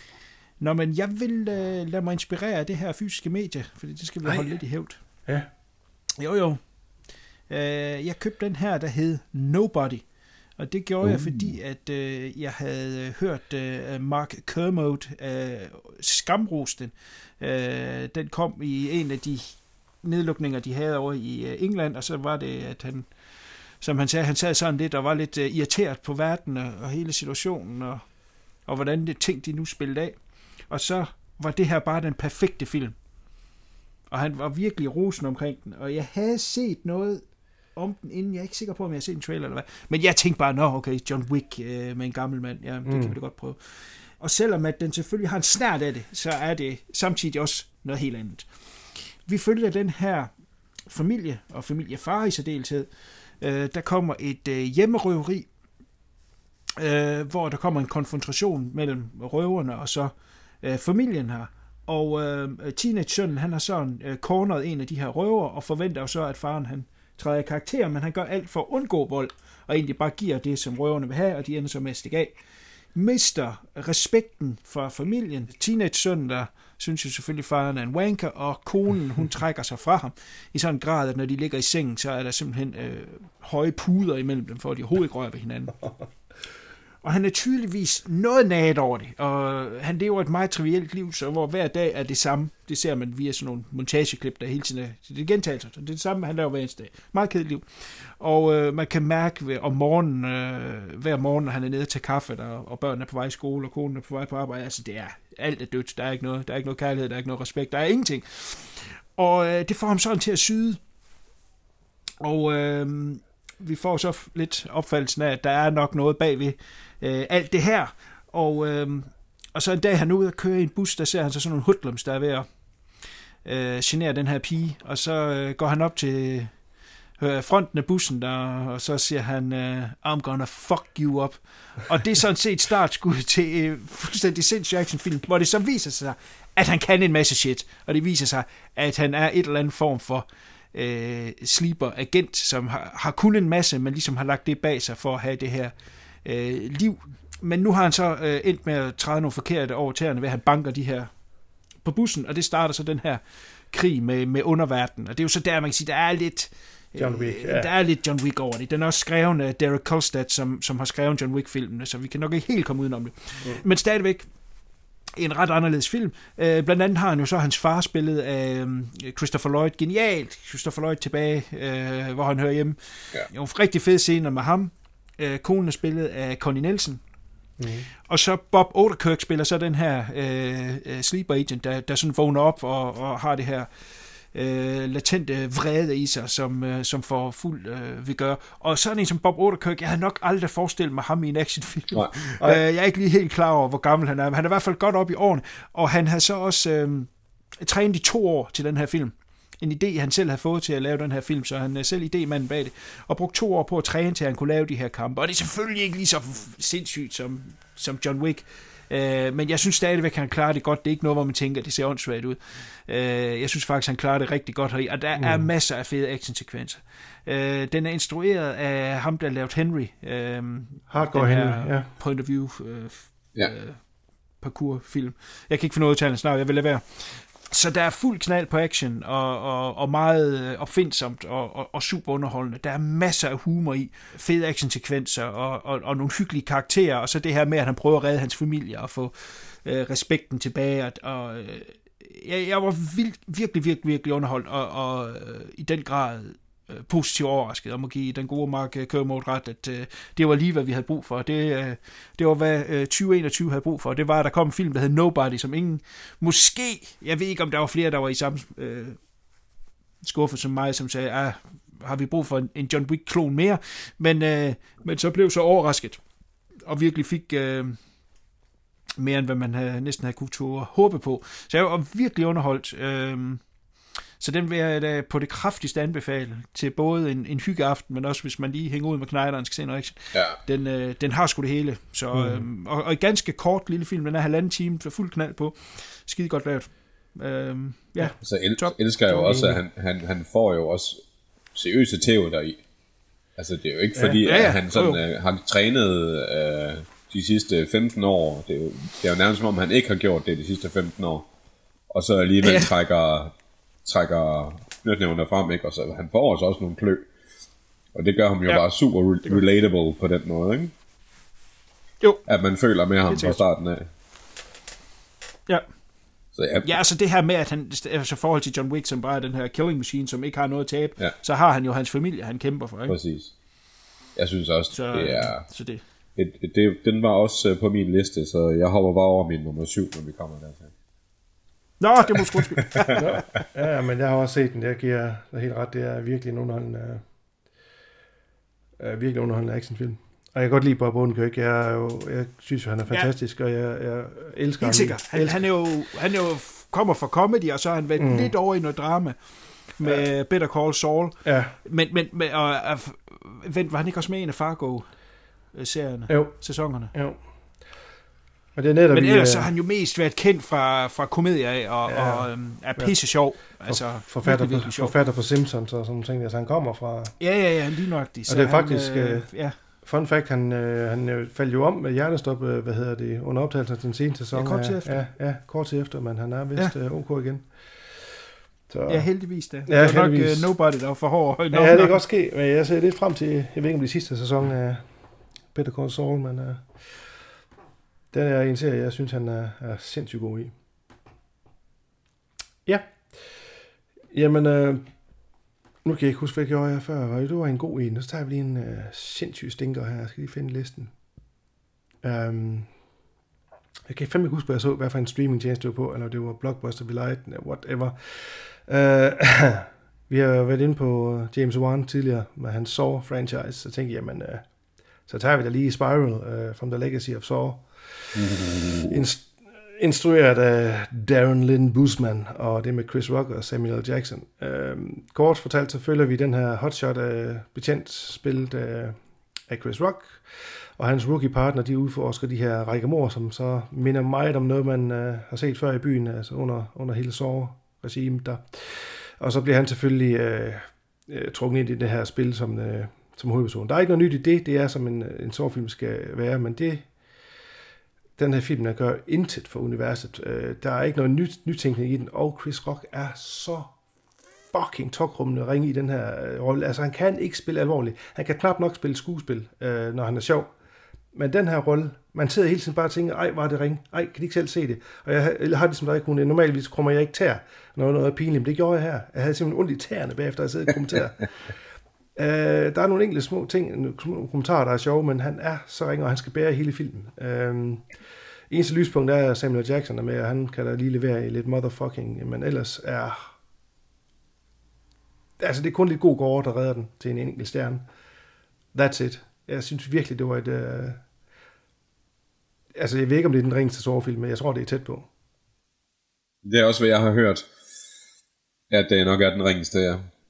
Og jeg tror, det er, fordi han har haft historien, og han har været så på, på stål, ikke på stål, men han har været, gået så hårdt til studiet og sagt, jeg vil være med i den her film som hovedrollen. Jeg har ideen til den næste, næste sårfilm. Ja. Jeg, kan, ikke- jeg kan ikke se andre måder, øh, hvorfor han er blevet uh, castet som Det er så ring. Han spiller så dårligt. Det er helt vildt. Men er han ikke producent på den? Jo, det er han jeg, også. er Jo, det mener også, han er. Øh, men han kan ikke Ja. spille. Han skal ikke spille alvorlige roller. Det er simpelthen frygteligt. Det er frygteligt. Jeg, tror ikke, det er en, jeg skal se, for at være helt ærlig. For nu plejer vi at øh, tale dårligt om filmen, så bagefter så siger vi, ja, du ser den jo nok. Og, ja, det gør jeg nok. Jeg har på intet tidspunkt haft nogen interesse i den her. Nej. Som du siger, han manden kan ikke spille skuespil. Mm. Og det er ikke mere end, øh, her i juleferien, der, der travlte vi lige igennem alle dødbringende våben øh, her i huset. Ja, okay. Og øh, for satan, bare der i firen, ikke? Ja. Han står hele tiden med det der skæve smil der. Jamen, det gør han også den her. Altså, han er aldrig, han er aldrig indseen. Han er altid, øh, står sådan lidt og, og griner sådan lidt. Jeg sagde lige noget sjovt. Ikke? Og øh, et- jeg har set traileren til den, ikke? for som sagt, jeg har ingen interesse i at se det. Mm. Det ligner bare, at han står og råber hele tiden. Det gør han også. Jeg tror, skuespil, det har noget med, at jeg skal råbe.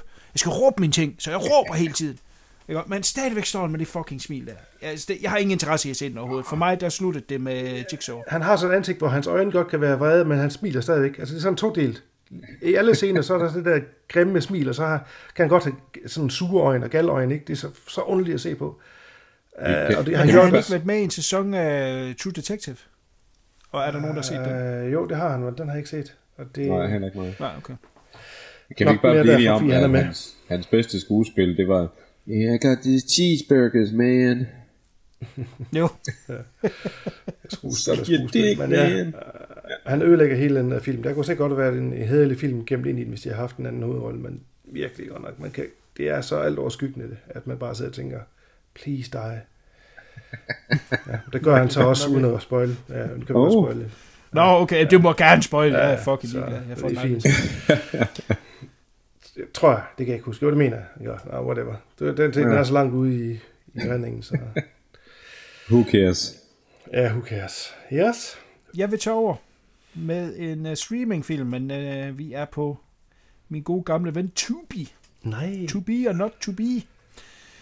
Det her er en dokumentarfilm, som er lidt speciel. Den hedder Fulci for Fake, som handler om øh, vores gode gamle ven Luigi Fulci, som var den her italienske instruktør, som op igennem øh, 70'erne og i særdeleshed i starten af 80'erne, og så op til hans død i øh, midt-90'erne, øh, blev både berømt og berygtet for at lave de her ekstremt voldsomme film.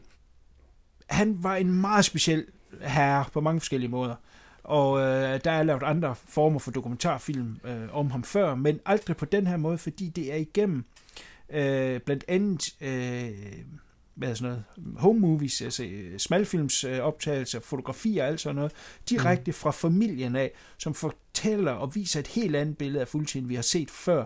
Og hans datter, øh, Camille, som øh, var med ham i, i hans senere produktioner, og var en, en stor del af den, der hed Nightmare Concert, som hun ligesom fik op at stå og fik, øh, øh fik lavet, og Fulci selv kaldte det, at det var Camilles film, det var faktisk ikke hans film, som var en af hans senere produktioner, øh, en lidt spøjsproduktion i sig selv. Men hun er en stor del af den her øh, dokumentar, hvor hun fortæller om det. Hun er meget syg, hun sidder man kan se måden, hun sidder på, at øh, hun, er ikke, hun er ikke helt rask. Men nu vel, øh, hun er god til at fortælle de her historier, og vi, vi lærer øh, Fulci på at se på en helt anden måde.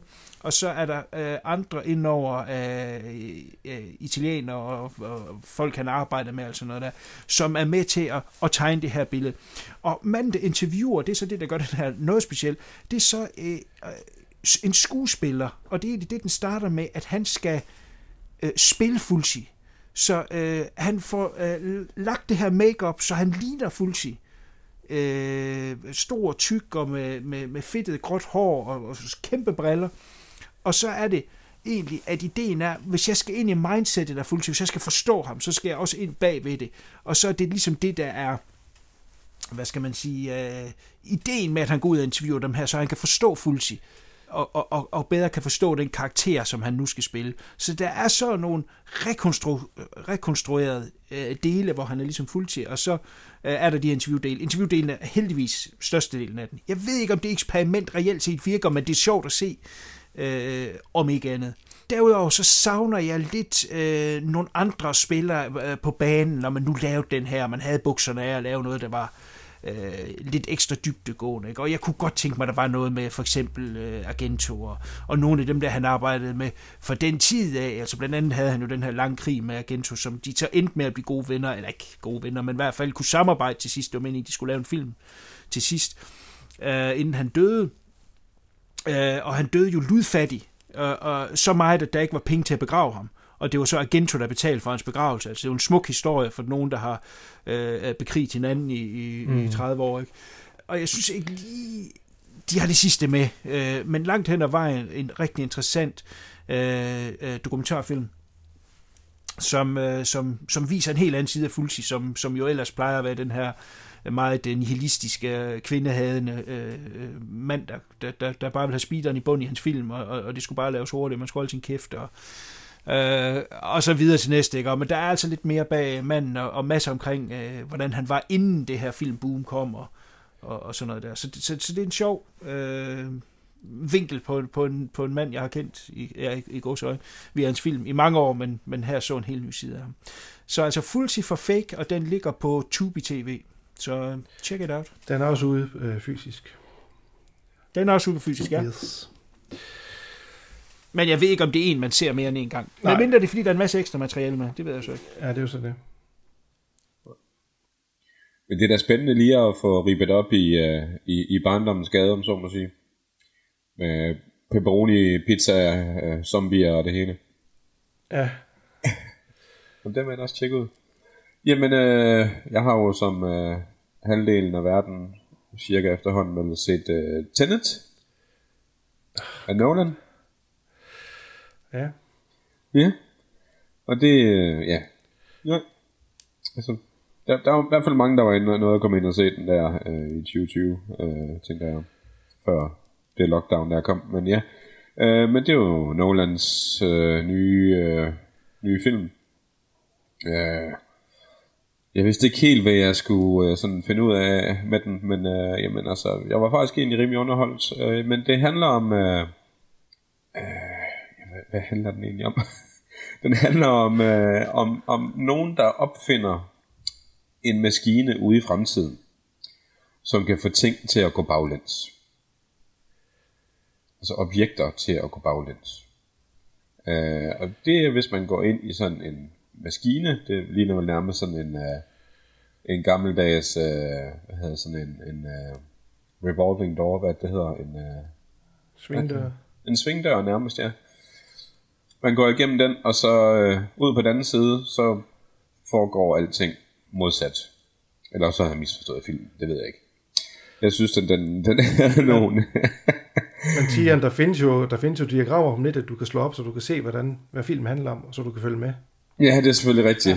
Men øh, det nåede jeg Så ikke, for den så jeg også her i... Øh, Men altså, Ja, det ved jeg godt.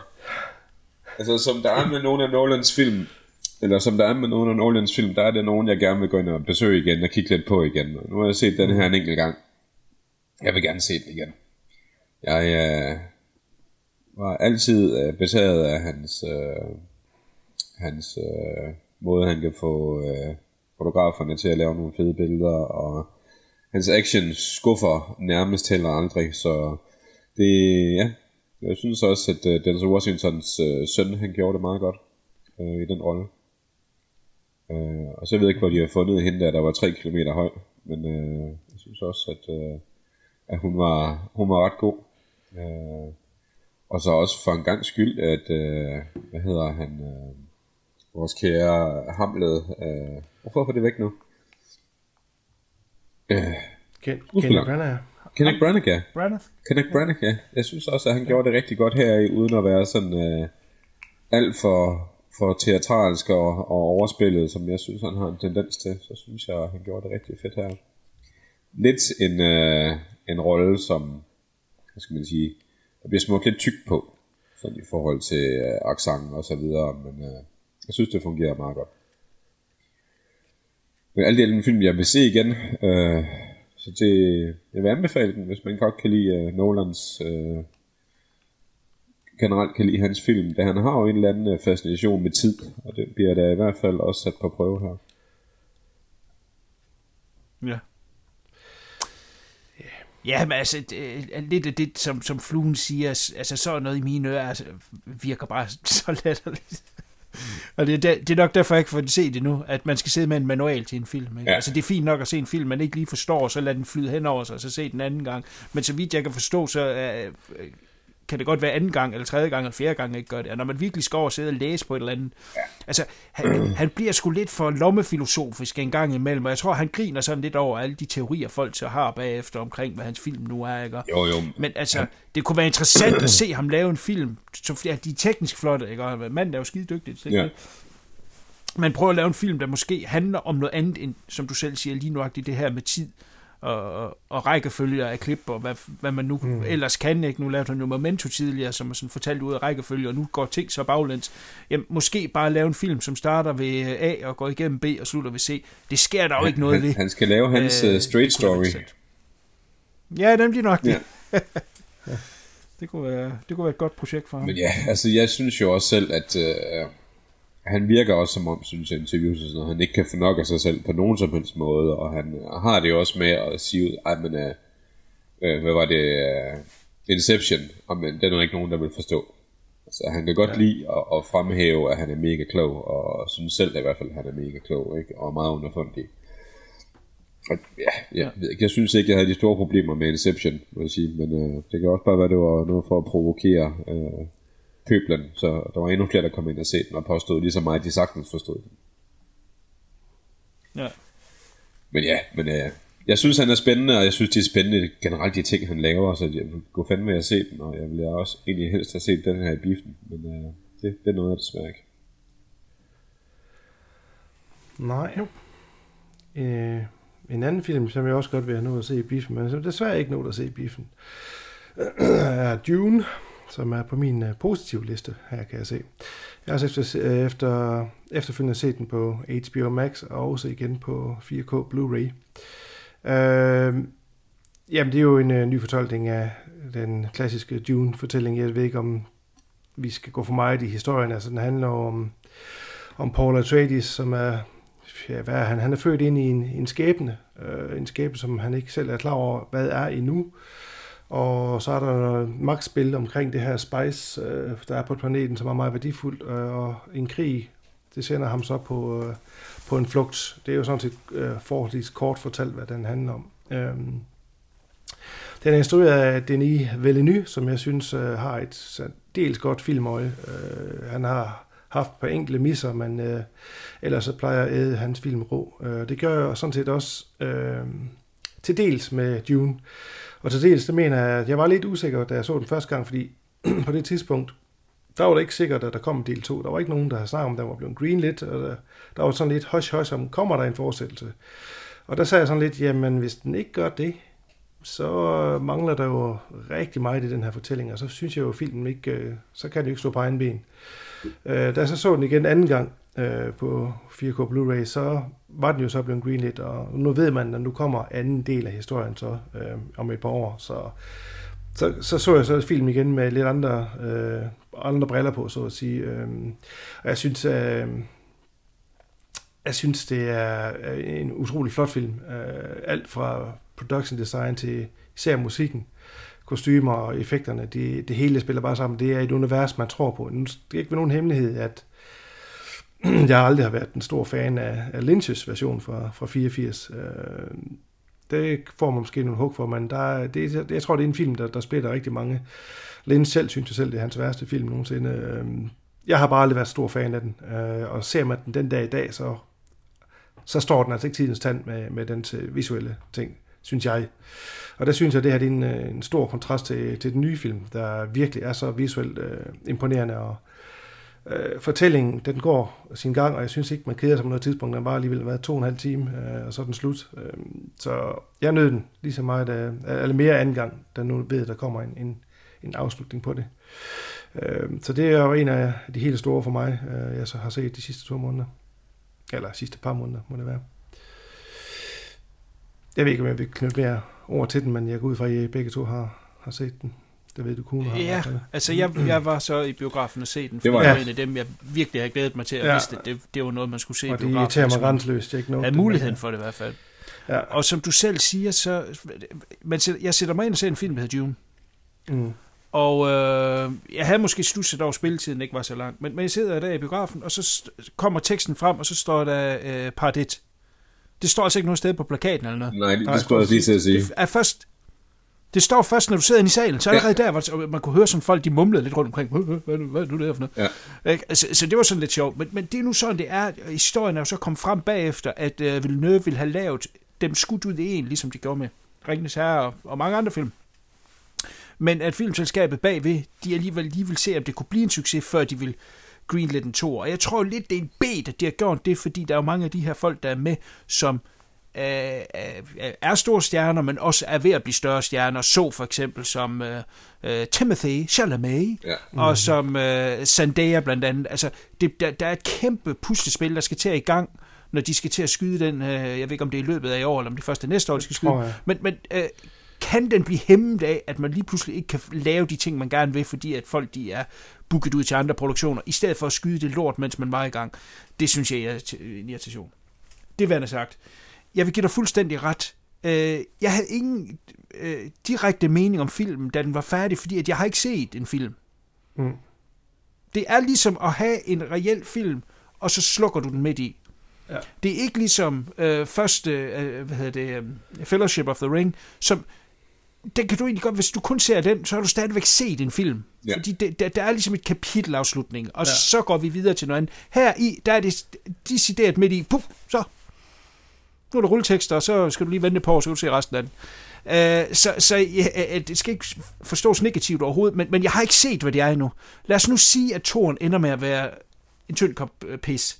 Det, det gør det selvfølgelig ikke. Øh, Villeneuve er dygtig, og, og vi kan se, hvad han kan. Øh, har set, hvad han kan. Vi ved, hvad han kan. Han skal nok køre den i, i, i garagen, det er jeg slet ikke tvivl om. Men hvis vi nu siger, at det er det, jamen, så er, er den jo øh, mislykket her, den første. Lige nu, der er, som du selv siger, det er ikke en film i sig selv, den kan ikke stå på egen ben. Så, så den, den er noget, men den er også ikke noget. Den, den er et løfte om noget, der kan blive rigtig sejt. Mm. Men vi ved det reelt set først, når vi har set anden halvdel af Ja. det. Men byggebrikkerne, er- han bruger, er pissegode. Ja. Altså, du siger Ja. det visuelle, øh, musikken, meget anderledes musik, og, og, og, og generelt meget dragende. Så jeg glæder mig super meget til det, og jeg er, er, er helt op at køre øh, for at, at, at se slutningen af den. Det jeg vil sige i forhold til David Lynch's, jeg er stor fan af David Lynch's, øh, selvom jeg godt ved, at han ikke selv er for glad for den. Jeg synes, fordi den har fået mange tæsk igennem årene, også selvom at den har fans, jeg synes, at den her nye film, den viser altså, at Lynch var fandme ikke så langt fra målet. Mm. I forhold til øh, det visuelle, i forhold til øh, kostymer og alt sådan noget der. Hans film er jo lavet for et brøkdel af, hvad den her den er lavet for, plus den er fra øh, 84. 84, så ja. altså, det er også begrænset, hvad man kunne med effekter. Mm. Men, men jeg, jeg synes, at det, det, det blåstempler skulle lidt, hvad Lynch lavede dengang. Så kan man sige, at den er forfejlet, man kan sige, at den har sine problemer og sine udfordringer. Men han var fandme på den, på den rigtige vej, øh, når den her, øh, som man kalder den nye rendyrkede Dune, øh, Øh, skulle komme, så skulle der jo være den her kæmpe forskel, ikke? og så sige, prøv at se det, Lynch lavede dengang. Altså, han var jo helt væk. Det synes jeg ikke. Jeg synes faktisk, at det blåstempler den lidt, og siger, okay, øh, alt taget i betragtning, så var han fandme tæt på. Så øh, ja, tag, tag det som det jeg, jeg synes ikke, man skal glemme den gamle dyvne, så sige, okay, det, nu smider vi den skraldespand. Den har stadigvæk masser af, af, af kvaliteter. Og musikken, trods alt vil jeg sige, af Toto, øh, af, af alle bands, synes jeg faktisk er federe i den originale, end det er i, i, i den her nye. Mm. Eller original Lynch's. Lidt, ja. Men spændende bliver det med den næste. Ja, jeg er også helt sikker på, at han kører den i hus, men det er sådan lidt, man går, hvad nu hvis man har den der nane tanke, hvad nu hvis det bliver noget tis, Ja. Altså, Ja. men Jeg det er også stor fan af, af Didi Miljø, eller hvad fanden han hedder, og det er også bare... Jeg, jeg må sige, at øh, det var... Det var sådan lidt en prut for mig, den her film. Sådan det der med, at den var... Øh, den var fin og flot, og alt muligt andet, men der skete jo ikke en skid. Altså sådan, jeg synes virkelig, at den handling der, den var blevet skubbet frem af en, en meget, meget træt orm, øh, som ikke havde fået sit spice. altså det, øh, øj, hvor jeg kedet mig. Det, det må jeg godt nok sige. Og så, så kan det være nok så øh, prangende og, og flot og, og visuelt overdådigt. Men altså, det også, ja, altså, der var nogle scener der, den, den sidste scene, der er der, det ved jeg ikke, nogen spoile, eller hvordan det, altså bare sådan, jeg havde ingenting investeret i den, i den der sidste kamp, der var for eksempel. Fordi jeg anede ikke, hvem, den, hvem modstanderen var, og hvad de stod for, og hvad de skulle, og hvad man ikke skulle. Altså det, jeg, altså jeg synes, Jamen, det er, det er jo en af de ting, som jeg synes, at Lynch rammer lidt bedre, men rent filmisk øh, løser dårligere. Det er jo, at den, Lynch's Dune starter med en lang monolog ja, af Virginia Madsen, øh, som er datter af kejseren. ja, Og der fortæller hun, hvad de forskellige planeter er, og hvad de er i forhold til hinanden. Ja, ja. Så det vil sige, når vi så siger go på historien, så ved vi, hvad det hele det er. Vi ved, hvad konflikten er, og hvem er Præcis. i forhold til hinanden. Det er jo så det, at øh, man skal jo helst ikke have sådan en intro. Altså, det, det dur jo ikke. Nej. Og, og det er jo en af de fejl, der er med den. Og der findes faktisk en tv-udgave af Dune, som er, har en meget længere intro, der så ikke blev filmet. Det er sådan noget øhm, stillbilleder, tegnede øh, billeder, som så forklarer endnu mere omkring universet. Der får man allerede der at vide, hvor spejset kommer fra. Det Ja. finder man først ud af langt ind i filmen. Øh, den udgave havde Lynch jo så meget, at det blev til en Alan Smithee øh, film, Ja. og, og, og skrevet af Judas Booth, fordi han simpelthen ikke ville lægge navn til det. Ja. Øh, så altså, der, der vil jeg da give dig lidt ret, øh, og, og, og igen øh, tilbage til det, jeg sagde før, at der er nogle ting, som jeg synes, Lynch faktisk, øh, hans udgave, måske klarer lidt bedre, øh, men, men igen, altså, det kan være, at tingene bliver mere transparent i toren. Øh, det, må, det, det må vi jo se. Øh, så jeg vil give dig lidt ret, men jeg vil så også sige, og det her går jeg ud fra, at jeg er den eneste, der har prøvet det, at kaste mig i gang med bøgerne. øh, og øh, på audio, godt nok audiobog, men øh, og, og der øh, lyttede jeg til den første der. Og der vil jeg sige, øh, tempoet i bøgerne er meget lige tempoet i filmen. Ja. Så, så, så jeg vil, det kan godt være, at det er film til, til kendere, øh, og, og, der kender lidt universet, og, øh, og, og andre måske bliver hægtet lidt af, det ved jeg ikke. Men, men, men bøgerne er også meget, meget, meget, meget, meget langsomme, og meget forklarende, og meget malende. Øh, det, er ikke, det er ikke action på den måde. Nej, nej. Øh, Men det er heller men det er ikke jo fordi- fair nok, det er heller ikke en film til alle. Nej, nej, men det er heller ikke fordi, jeg vil have action og brag og, og ting og sager hele tiden. Jeg synes bare ikke, at, at, at jeg, synes, jeg synes, jeg kedede mig i hvert fald en time af den film. Wow. Det, Ja. ja. Så du glæder dig til toren? Jamen, jeg skal jo se den. Altså, det er jo, det er jo pisse flot, og det er jo en af de grunde til, at man tager i biffen, det er at blive, blive blæst bagover, den er visuelle, ikke? Men, men, Ja. men ja, jeg håber, der kommer noget mere gang i noget kontekst i hvert fald. Det kan være, at det, toren, det bliver din uh, Halloween Ends. Ja, Did Michael kill again? yes, yes. Did he kill again? Evil dies tomorrow. Og next year. God. Ja. og next year, og next year.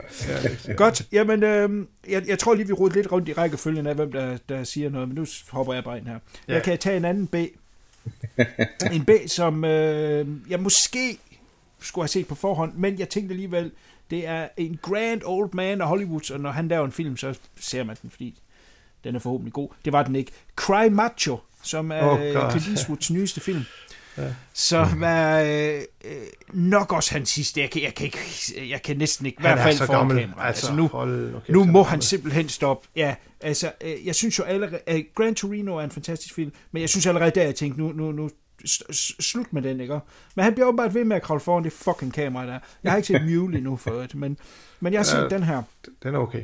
Han er en øh, tidligere rodeos øh, legende, øh, som er øh, down on his luck og øh, arbejder for den her øh, lidt bully cowboy. Øh, det starter egentlig med, at han fyrer ham, men de er så sådan lidt venner, så han holder åbenbart kontakten til ham. Alligevel, og efter noget tid, opsøger han så øh, Clint Eastwood her, fordi at han har en søn i Mexico, som han vil have Clint Eastwood ned og hente.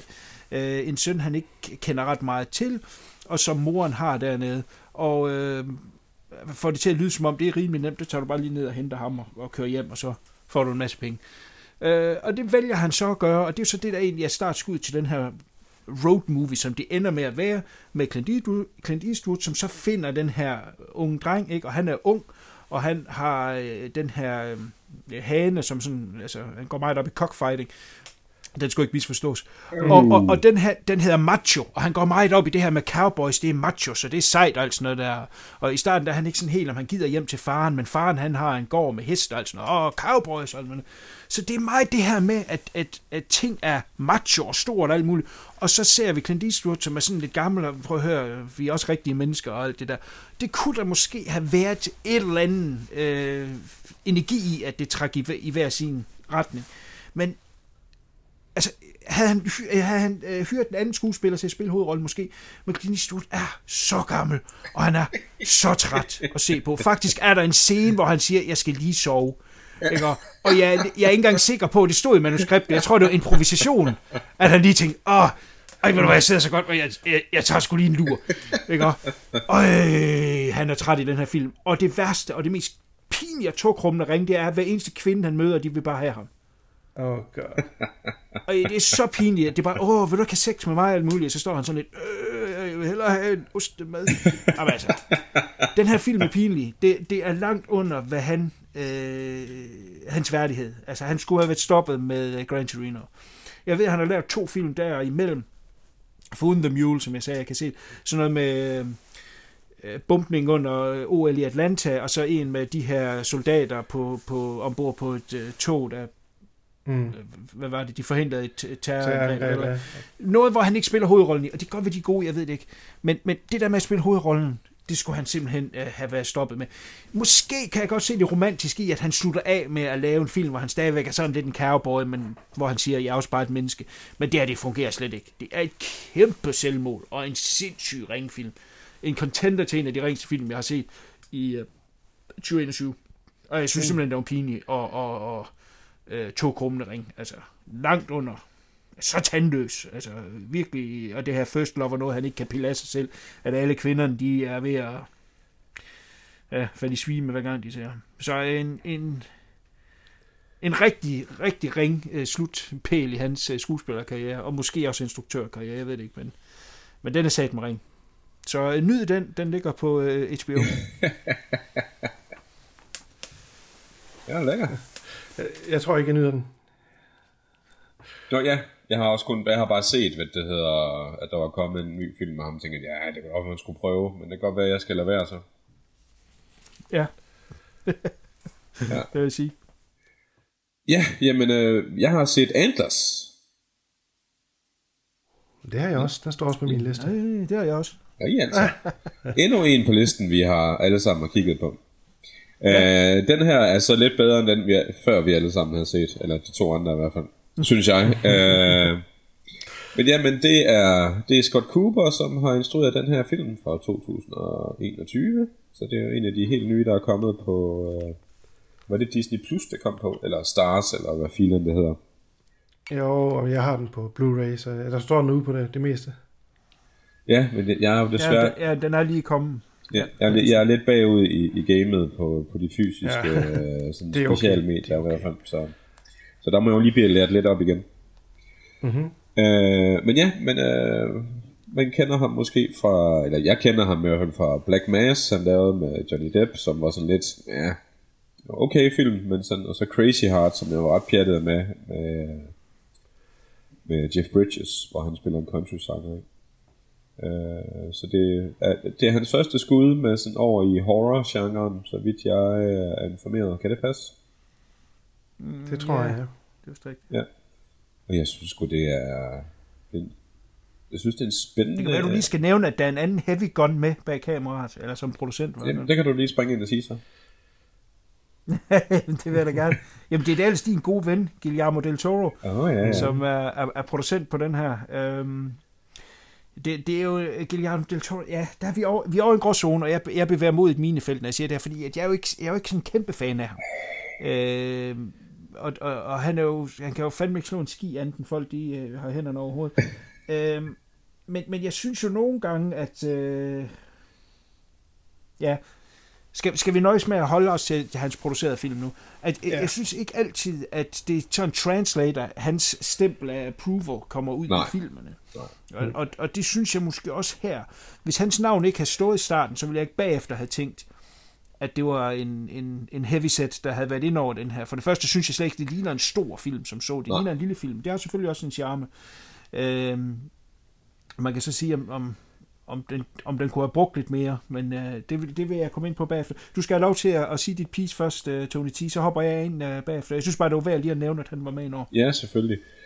Jamen, øh, jamen det... Øh, den går ret hurtigt til, til, til, til bidet, øh, filmen her, sådan hvad den går ud på og handler om og så videre. Det er jo øh, noget overnaturligt, der er i den her øh, lille bjergby. Øh, der er en, øh, en rigtig hyggelig familiefar, som tager sin søn med på arbejde i, øh, i sådan en mine, eller han lader selvfølgelig sønnen blive ude i bilen, men øh, ham og hans kammerat, de øh, koger meth nede i, øh, i kælderen på sådan et, i sådan et industriområde. Og hernede, der bliver de angrebet af en eller anden form for ting, som man ikke rigtig får noget svar på. Øh, ikke andet udover, at, øh, at faren han bliver rigtig syg.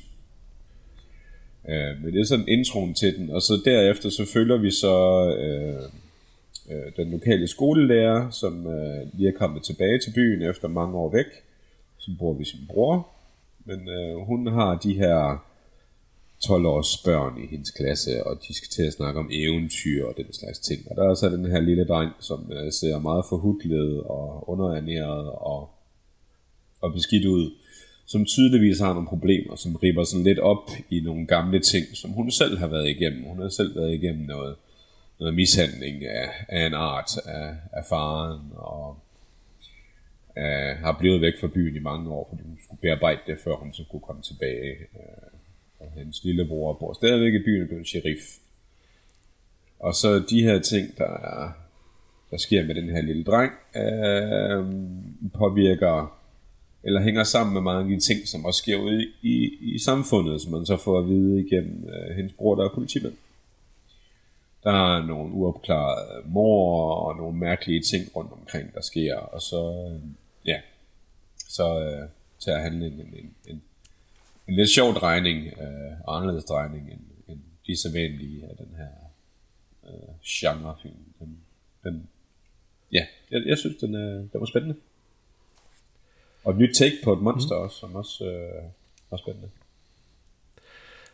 Altså, den, øh, som du siger, den behandler jo nogle ting. Øh, den har en masse temaer, den gerne vil fortælle. Øh, og, og monster det er jo bare sådan set en, ja, en analogi for, for, ja. for nogle af de ting, som er misbrug og, og fattigdom og miljøisme og sådan nogle ting der. Jeg synes ja. måske, den tager fat i lidt mange forskellige temaer, bolde og smider op, og så ikke helt komme i mål med dem. Øh, det synes jeg måske er en lille smule synd. Øh, ellers synes jeg, det er jo en mørk og, og dyster monsterfilm, som har det visuelle og, og effekterne med sig, synes jeg helt klart. Øh, og drengen der, der hovedrollen der, han spiller helt fantastisk. Ja, han er super sej. Øh, ja, det er han, men den her sygdom, som, som rammer hans far og hans yngre bror der, og, og os andre, det er jo det her, ja, det er jo den her, øh, hans måde at sige, Jamen det, det er en ting, der er arvelig, for eksempel som øh, misbrug og, og mishandling af andre og sådan ting. Det er noget, der går igen i generationer og generationer. Så så har de bare puttet ind i sådan en Wendigo-historie, de her monster, som er udefinerbart, som, øh, som lever af folks frygt. Ikke? Øh, og det, det synes jeg, på det punkt gør den det godt, men jeg ved ikke, jeg sad sådan lidt med en følelse efter, ah, mangler den noget, mangler den ikke noget, jeg kan ikke helt uh, sætte finger på, hvad det er. Altså, jeg synes, det er en, det er en god lille film. Som Kuno siger, det er en, ikke en stor film, det er, pengene er brugt på, på effekterne på monster, det er helt klart. Øhm, ja, altså jeg er underholdt, og jeg synes også, at den har nogle ting og noget på hjerte, men der, jeg kan ikke helt sætte finger på, hvad det er, jeg synes, der den mangler, eller ikke helt kommer i hus med. Det er jeg synes, igen. du rammer noget der ved at sige, Absolut. at Øh, den, den, den slår meget op, uden at den lige helt får det bragt helt i garagen. Altså blandt mm. andet, synes jeg jo, og det er med den største respekt, jeg siger det, fordi jeg egentlig godt kunne lide både filmen som så, men jeg kunne også godt lide øh, skuespillerpræstationen, der er Carrie Russell. Men mm. hele den her baggrundshistorie med, at hun har haft en frygtelig barndom i det her hus, fordi faren har været... Ja. Øh, ja, hun har haft en hård øh, barndom. Det er unødvendigt. Flasser vi tilbage til flere gange, og der er det her lidt usagte mellem hende og broren. Ikke? Ja. Det her med, at hun er kommet hjem. Øh, og man kan jo se helt fra starten at hun er skadet. Hun er også alkoholiker, eller i hvert fald mm. øh, recovery-alkoholiker. Øh, hun er hele tiden inde og købe et eller andet, og så står hun og kigger på en sprutflaske. Vi har jo det her med, at hun øh, er kommet over det. Men, men der, der er meget, der bliver sat i kog ved det, uden ja. at vi egentlig rigtig kommer i det. Hvis det eneste, vi skal have øh, ud fra den øh, sidehistorie, det er, at hun er bedre til at se, når børn bor i et, øh, i et misbrugshjem, ja. eller har brug for hjælp. Altså, det synes jeg godt, man kunne have gjort på en anden måde. Det er som om, vi skal have dyster med dyster på. Så den er jo meget mørk og, og, og farveløs. Og, men, men jeg kan ikke forstå, hvorfor vi ikke kunne have en, en, en velfungerende lærer, der finder ud af, at der er noget galt. Altså forstår ja, I, hvad jeg mener? Ja, jeg synes præcis. ikke, det bidrager noget. Jeg kan ja. trække mange ting ud af den her, og så står vi stadigvæk tilbage med det samme, som I siger, det er den her lille øh, fantastiske øh, hvad hedder det, præstation af drengen som har en syg far og en syg øh, øh, bror, som han ligesom prøver at, at tage sig af, mens de ikke kan noget. De bliver mere og mere øh, øh, dyriske og låst inde op på loftet, og så er der nogle ting, han ligesom skal gøre for at holde hjulene kørende, og alligevel går han i skole hver dag. Ikke? Ja. Det er jo egentlig essensen af historien. Så er det den her sidehistorie, som de har valgt at gå til hovedhistorien, nemlig at det er lærerinden, der ligesom finder ud af, at der er noget galt her. Hvis bror så tilfældigvis er politimanden, som opklarer de her ting, eller i hvert fald forsøger at opklare de her ting, der sker. Så øh, det er måske der, at, at jeg har problemet med den, det er, at øh, der er for mange dystre ting, der skal være oven i hinanden. fordi det skal være så mørkt og så håbløst. Jo, jo, også man vil sige, deres, deres, deres interne forhold, broren og, og hvad det, søsteren der, og deres baggrund, betyder jo ikke noget for, for den historie, der egentlig er den vigtige. Øh, så det vil jeg give dig fuldstændig ret i. Nej. Nej, det er jo en film i sig selv, faktisk. Altså, Og, deres, og det, er, det føles hele tiden som om, at der er noget usagt imellem de to, Ja, som, som øh, det føles som to forskellige film. Og det synes jeg, der, ja, ja, ja, der ja, var ja. sammen. Og det er det, jeg mener med, at den smed mange bolde i luften, og så bliver det ikke helt uh, fuldt hjem. Det er nok det, det med den historie, der, der irriterer mig. Det er nok det, der, der sådan er i baghovedet hele tiden. At hvorfor skal hun komme for det samme, som hun oplever med den dreng her? Altså, hvorfor kan det ikke bare være en, som du siger, Ja. normal lærer, der siger, hey, der er et eller andet galt med den dreng der? Uh, ja. ja, ja, ja. men altså, Fordi en lærer, der ikke er fucked up, vil ikke kunne opdage det. Altså, jeg synes, det er ret tydeligt, ikke? Han- Måden, mm. Både de historier, han fortæller om i skolen, og hans, hans, hans tegnehæfte, når han Tegninger, sidder ja. der og maler øh, helt vilde monster og blod ud over det hele, ikke? Og, Altså, jeg tror, de fleste pædagogiske øh, øh, lamper, de vil begynde at blinke hos, hos øh, alle lærere, men, men vi skal lige have det her, det er ekstra dystert, og det ja. synes jeg er lidt ærgerligt. Øhm, fordi at, at så kommer der når der ikke kommer resolution på den, når filmen slutter og rulleteksten kører, så sidder jeg og tænker på, at der er jo så masser af ting, vi aldrig fik øh, forklaring på. Så enten ja. er filmen for kort, eller så er der for meget med i den. Og jeg vil så vælge at sige, at det er det sidste. Ja. De skulle have koncentreret sig om drengen, og så skulle lærerinden have været en, en sidekarakter, og måske skulle politimanden knap nok have været med. Fordi, det, det, altså, jeg skal nok se en politifilm, hvis jeg vil se øh, politiet gå og opklare mor. Det er jo ikke det, den her den handler om. Altså, vi ved jo godt, hvad der sker. ja. Så, så der er jo ikke Nej, nej, mystik omkring, hvad han, hun, og der sker. han opklarer jo ikke en skid. nej, altså- nej, nej, nej, og han, ja, Han aner jo dybest set ikke, hvad der sker jo. Jeg bliver nødt til lige at, at, at lufte min mening omkring uh, Jesse Plemons, som uh, var med i en af de tidligere film, der også blev snakket om. Hvad er jeres uh, holdning til ham? Jeg, kan har det lidt ham. svært ved ham. Jeg, Jeg jeg kan kan godt se, at han er dygtig. Ja. Men, men han, han er bare næsten altid den samme Ja, det- type, sådan lidt uh, Lige det, jeg skulle til at fejlplaceret. sige, det er, at han, øh, han spiller altid den samme rolle. Type rolle i hvert fald. Ja, Og det er lidt synd, og det kan måske jeg godt trætte mig lidt, fordi han er så populær nu, han er med overalt. Og øh, der var et eller andet film, som hvad hedder han, øh, DiCaprio skulle have spillet hovedrollen i, som han så ikke kunne være med. Så hørte de ham ind, og så tænker jeg bare? Jamen, ja. ja. skuespillermæssigt, jo, der, der kan det godt være, at de er på samme niveau, hvad ved jeg ikke, og, men, men øh, Leonardo DiCaprio er også en, en har et vis udseende og sådan noget der, ikke? og Jesse Plemons, han ligner jo bare øh, et eller andet, der arbejder nede på den lokale foder. Øh. Ja, han ligner jo en spiller udgave af Matt Damon. Altså. ja. Men jeg synes bare, han er med i alt lige nu, og det kan godt være, det er det, der begynder at irritere mig lidt. Ja, men han var også øh, med i den en sæson af Fargo, ikke? Og der spiller han også helt den samme Jo. type. Uh, så det er et eller andet, han... Det, er- det er nok måden, han spiller den rolle der på, der gør, at jamen, det er den type, vi skal bruge, jamen, så er det ham, vi går til. Ja. Jeg ved det ikke. Men jeg kan nu egentlig godt lide ham, for, det, for de roller, han nu portrætterer, så synes jeg sgu han er okay. Ja, du kan godt lide ham i Jungle Cruise. Jeg har ikke set Jungle Cruise, så det skal jeg ikke kunne sige. Nå, Det skal den du er også bare lade være med. Det skal vi ikke komme ind på her. det, det, det, er en af mine bobler, så det, det er i hvert fald... Uh, I- puha. Nej, Puha. endnu en film med The Rock i junglen. Lad os da se den. ja, I næsten det samme tøj, som han har på. I næsten Ja. ja. samtlige af de andre film også. Ja. Ja, men det, det er samme, man gør i Red Notice, som jeg også havde på min liste her. Det er, ej, ud i junglen med ham. ja. Jamen, altså, ja. Åh. Så er vi racistiske igen, det kan godt høre. det er bare sure gamle mænd. Ja. Men altså for mig, der, der ender den selvfølgelig på en anbefaler et plus, men, mig. men den kunne bare have været, den kunne have stået stærkere. Kunne være et snart Øh, bedre. Det er en film, som sådan blev, den blev hypet en lille smule inden corona, ja. Ja. og så blev den udskudt og udskudt og udskudt, og så Ja. ja. dukkede den bare pludselig op uh, på Disney. Jeg kan ikke engang huske, de reklamerede for den. Nej. Øhm, og måske, måske havde den ikke godt af at blive, blive hypet så meget inden. Måske skulle den bare have været dukket op lige så stille, og så havde den overrasket mere. Ja. Og jeg troede, at jeg skulle se et eller andet, der blæste mine testikler af, og især fordi, at, øhm, at uh, del, uh, hvad hedder det, Guillermo del Toro var med i en år. Altså, så, så var der nok noget i den. Uh, og det var der måske ikke helt alligevel. Så. Jeg kan da huske, vi nævnte den fra, Ja. ja. øh, øh, til et af vores øh, år, der gik for et par år siden. Vi sagde, den ser vi frem til at se. Og det er der ved at være et Ja. par år siden. Ja. Så, Ja, det er det. Den har, den har støvet, den har ligget på hylden længe og støvet. Det har den, ja. Det har den. Sådan er det. Ja. Ja. Boys, vi har snakket i over to timer. Øh, som du sagde, Fluen, du har flere på din liste. Jeg har flere på min liste. Øh, men øh, måske vi heller ikke skal øh, forstrække en muskel her første gang tilbage. Ja. Øh, det ved jeg ikke, hvad jeg siger til, at vi, Det er så fint. Vi Vi kan, jo tage, den af her. vi kan jo tage nogle bobler med næste Ja. gang, hvis det er.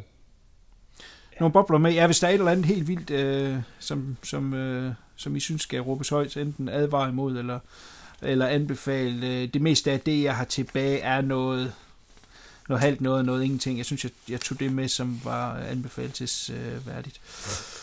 Så, øh, men øh, vi er tilbage, og jeg synes, vi har klart det øh, ganske udmærket. Det var rart lige at få strukken benene igen, og, og, øh, og det er rart at have en tredje mand med på kaster, og det var noget, Fluen og jeg har snakket om et stykke tid, at vi gerne vil have en mere med øh, igen, så at der kunne ske lidt øh, dynamik imellem os, og, og, og, og vi har forskellige holdninger. Det var helt tydeligt i dag. Der var jo der var nogle film, vi kunne, øh, vi kunne debattere lidt, og det synes jeg er fedt. Det er nerven i det. Så, øh, Ja. så lad os runde den af øh, for i dag. Øh, Det var en øh, fin omgang se siden sidst. Jeg ved ikke, hvor mange film vi kom igennem, men der var der nogle titler i hvert fald. Ja, der var der en Det var 15-20 både på stykker eller sådan noget. Ja. Øh, ja, og fysiske medier også. Så øh, der er bare at, at hoppe i krig med alle de titler, vi har, vi har snakket om. Øh, jeg vil gerne øh, slå på tromme for vores gamle Facebook-side. Det er selvfølgelig lidt dødt længe, men øh, det kommer der også øh, gang i her i, i det her relaunch. Og det samme gør der på Instagram. Jeg har allieret mig med en, der ved lidt mere om Instagram end mig. Er det din kone? Øh, og det er min 10-årige, 10-årige datter. Nej, nej. Det er min 10-årige datter, som, øh, som har imponeret mig ved at, at, at opnå nogle ret flotte resultater med hendes øh, små hestevideoer, som... Øh, øh ja, Øh, jeg er hendes far, og jeg, jeg, ikke engang jeg gider se de videoer, men altså hun kan lave videoer ingenting, og så er der 5.000, der har set dem, og 3.000 likes. Så, hun- kan et eller andet med, med hvad det der Instagram der. Så, øh, så hun hjælper mig lige i gang, så vi kan få Instagram op og køre. Og det der så egentlig er tanken, det er, at nu kommer vi jo så en gang om måneden, at der sådan øh, kommer en uge øh, teaser. Så der kommer en teaser om ugen, øh, som ligesom øh, indeholder de film, som vi drenge så har set, som øh, i, i, den uge, som kommer med i, øh, i episoden, der er i slutningen af måneden. Gav det mening? Ja, det tror jeg. Ja. Øhm, så på den måde kommer der lidt gang i vores øh, social media igen, og jeg håber selvfølgelig, at I vil øh, lege med derinde også med, med nogle kommentarer og likes. Så hvis der er noget, vi har sagt her, der er totalt åndssvagt, så endelig øh, øh, hop ind og... Hvorfor får jeg sendt ting fra fluen lige pludselig? Det skal du bare se bagefter. Det You skal du ikke, fuck. Nå, nu ødelagde du mit flow. Det er noget med godt for kan jeg se. Ja, godt. Det skal vi lige have vendt også. Øhm, men, øh, men hop derind, øh, hvis I ikke allerede øh, følger os derinde, og så øh, som sagt kommer der lidt mere gang i det. Og så kan jeg jo også for første gang i View Reviews historie, og, og sammen med øh, tracking og slash horror og minisodes, vi har lavet, så har vi jo lavet øh, 110 episoder eller sådan noget, så kan jeg for første gang sige en dato til næste episode. Hvem skulle troet, det nogensinde skulle Åh, 27. februar. Vi har altså sidste søndag i hver måned, der kommer der en øh, ny episode. Sådan. Så 27. februar, der vender vi tilbage med øh, en masse nye øh, film, vi har set, og øh, udgivelser på øh, fysiske medier og streaming og hvad det ellers er. Ja. Så det glæder jeg mig til. Det var dejligt at være tilbage, drenge. Ja, og det var helt sikkert. topform. Det er dejligt at høre. Det var helt Det er sikkert. Det er det. Jamen, øh, som jeg plejer at sige, kan I sige pænt farvel, drenge. Pænt farvel. Pænt farvel. Show.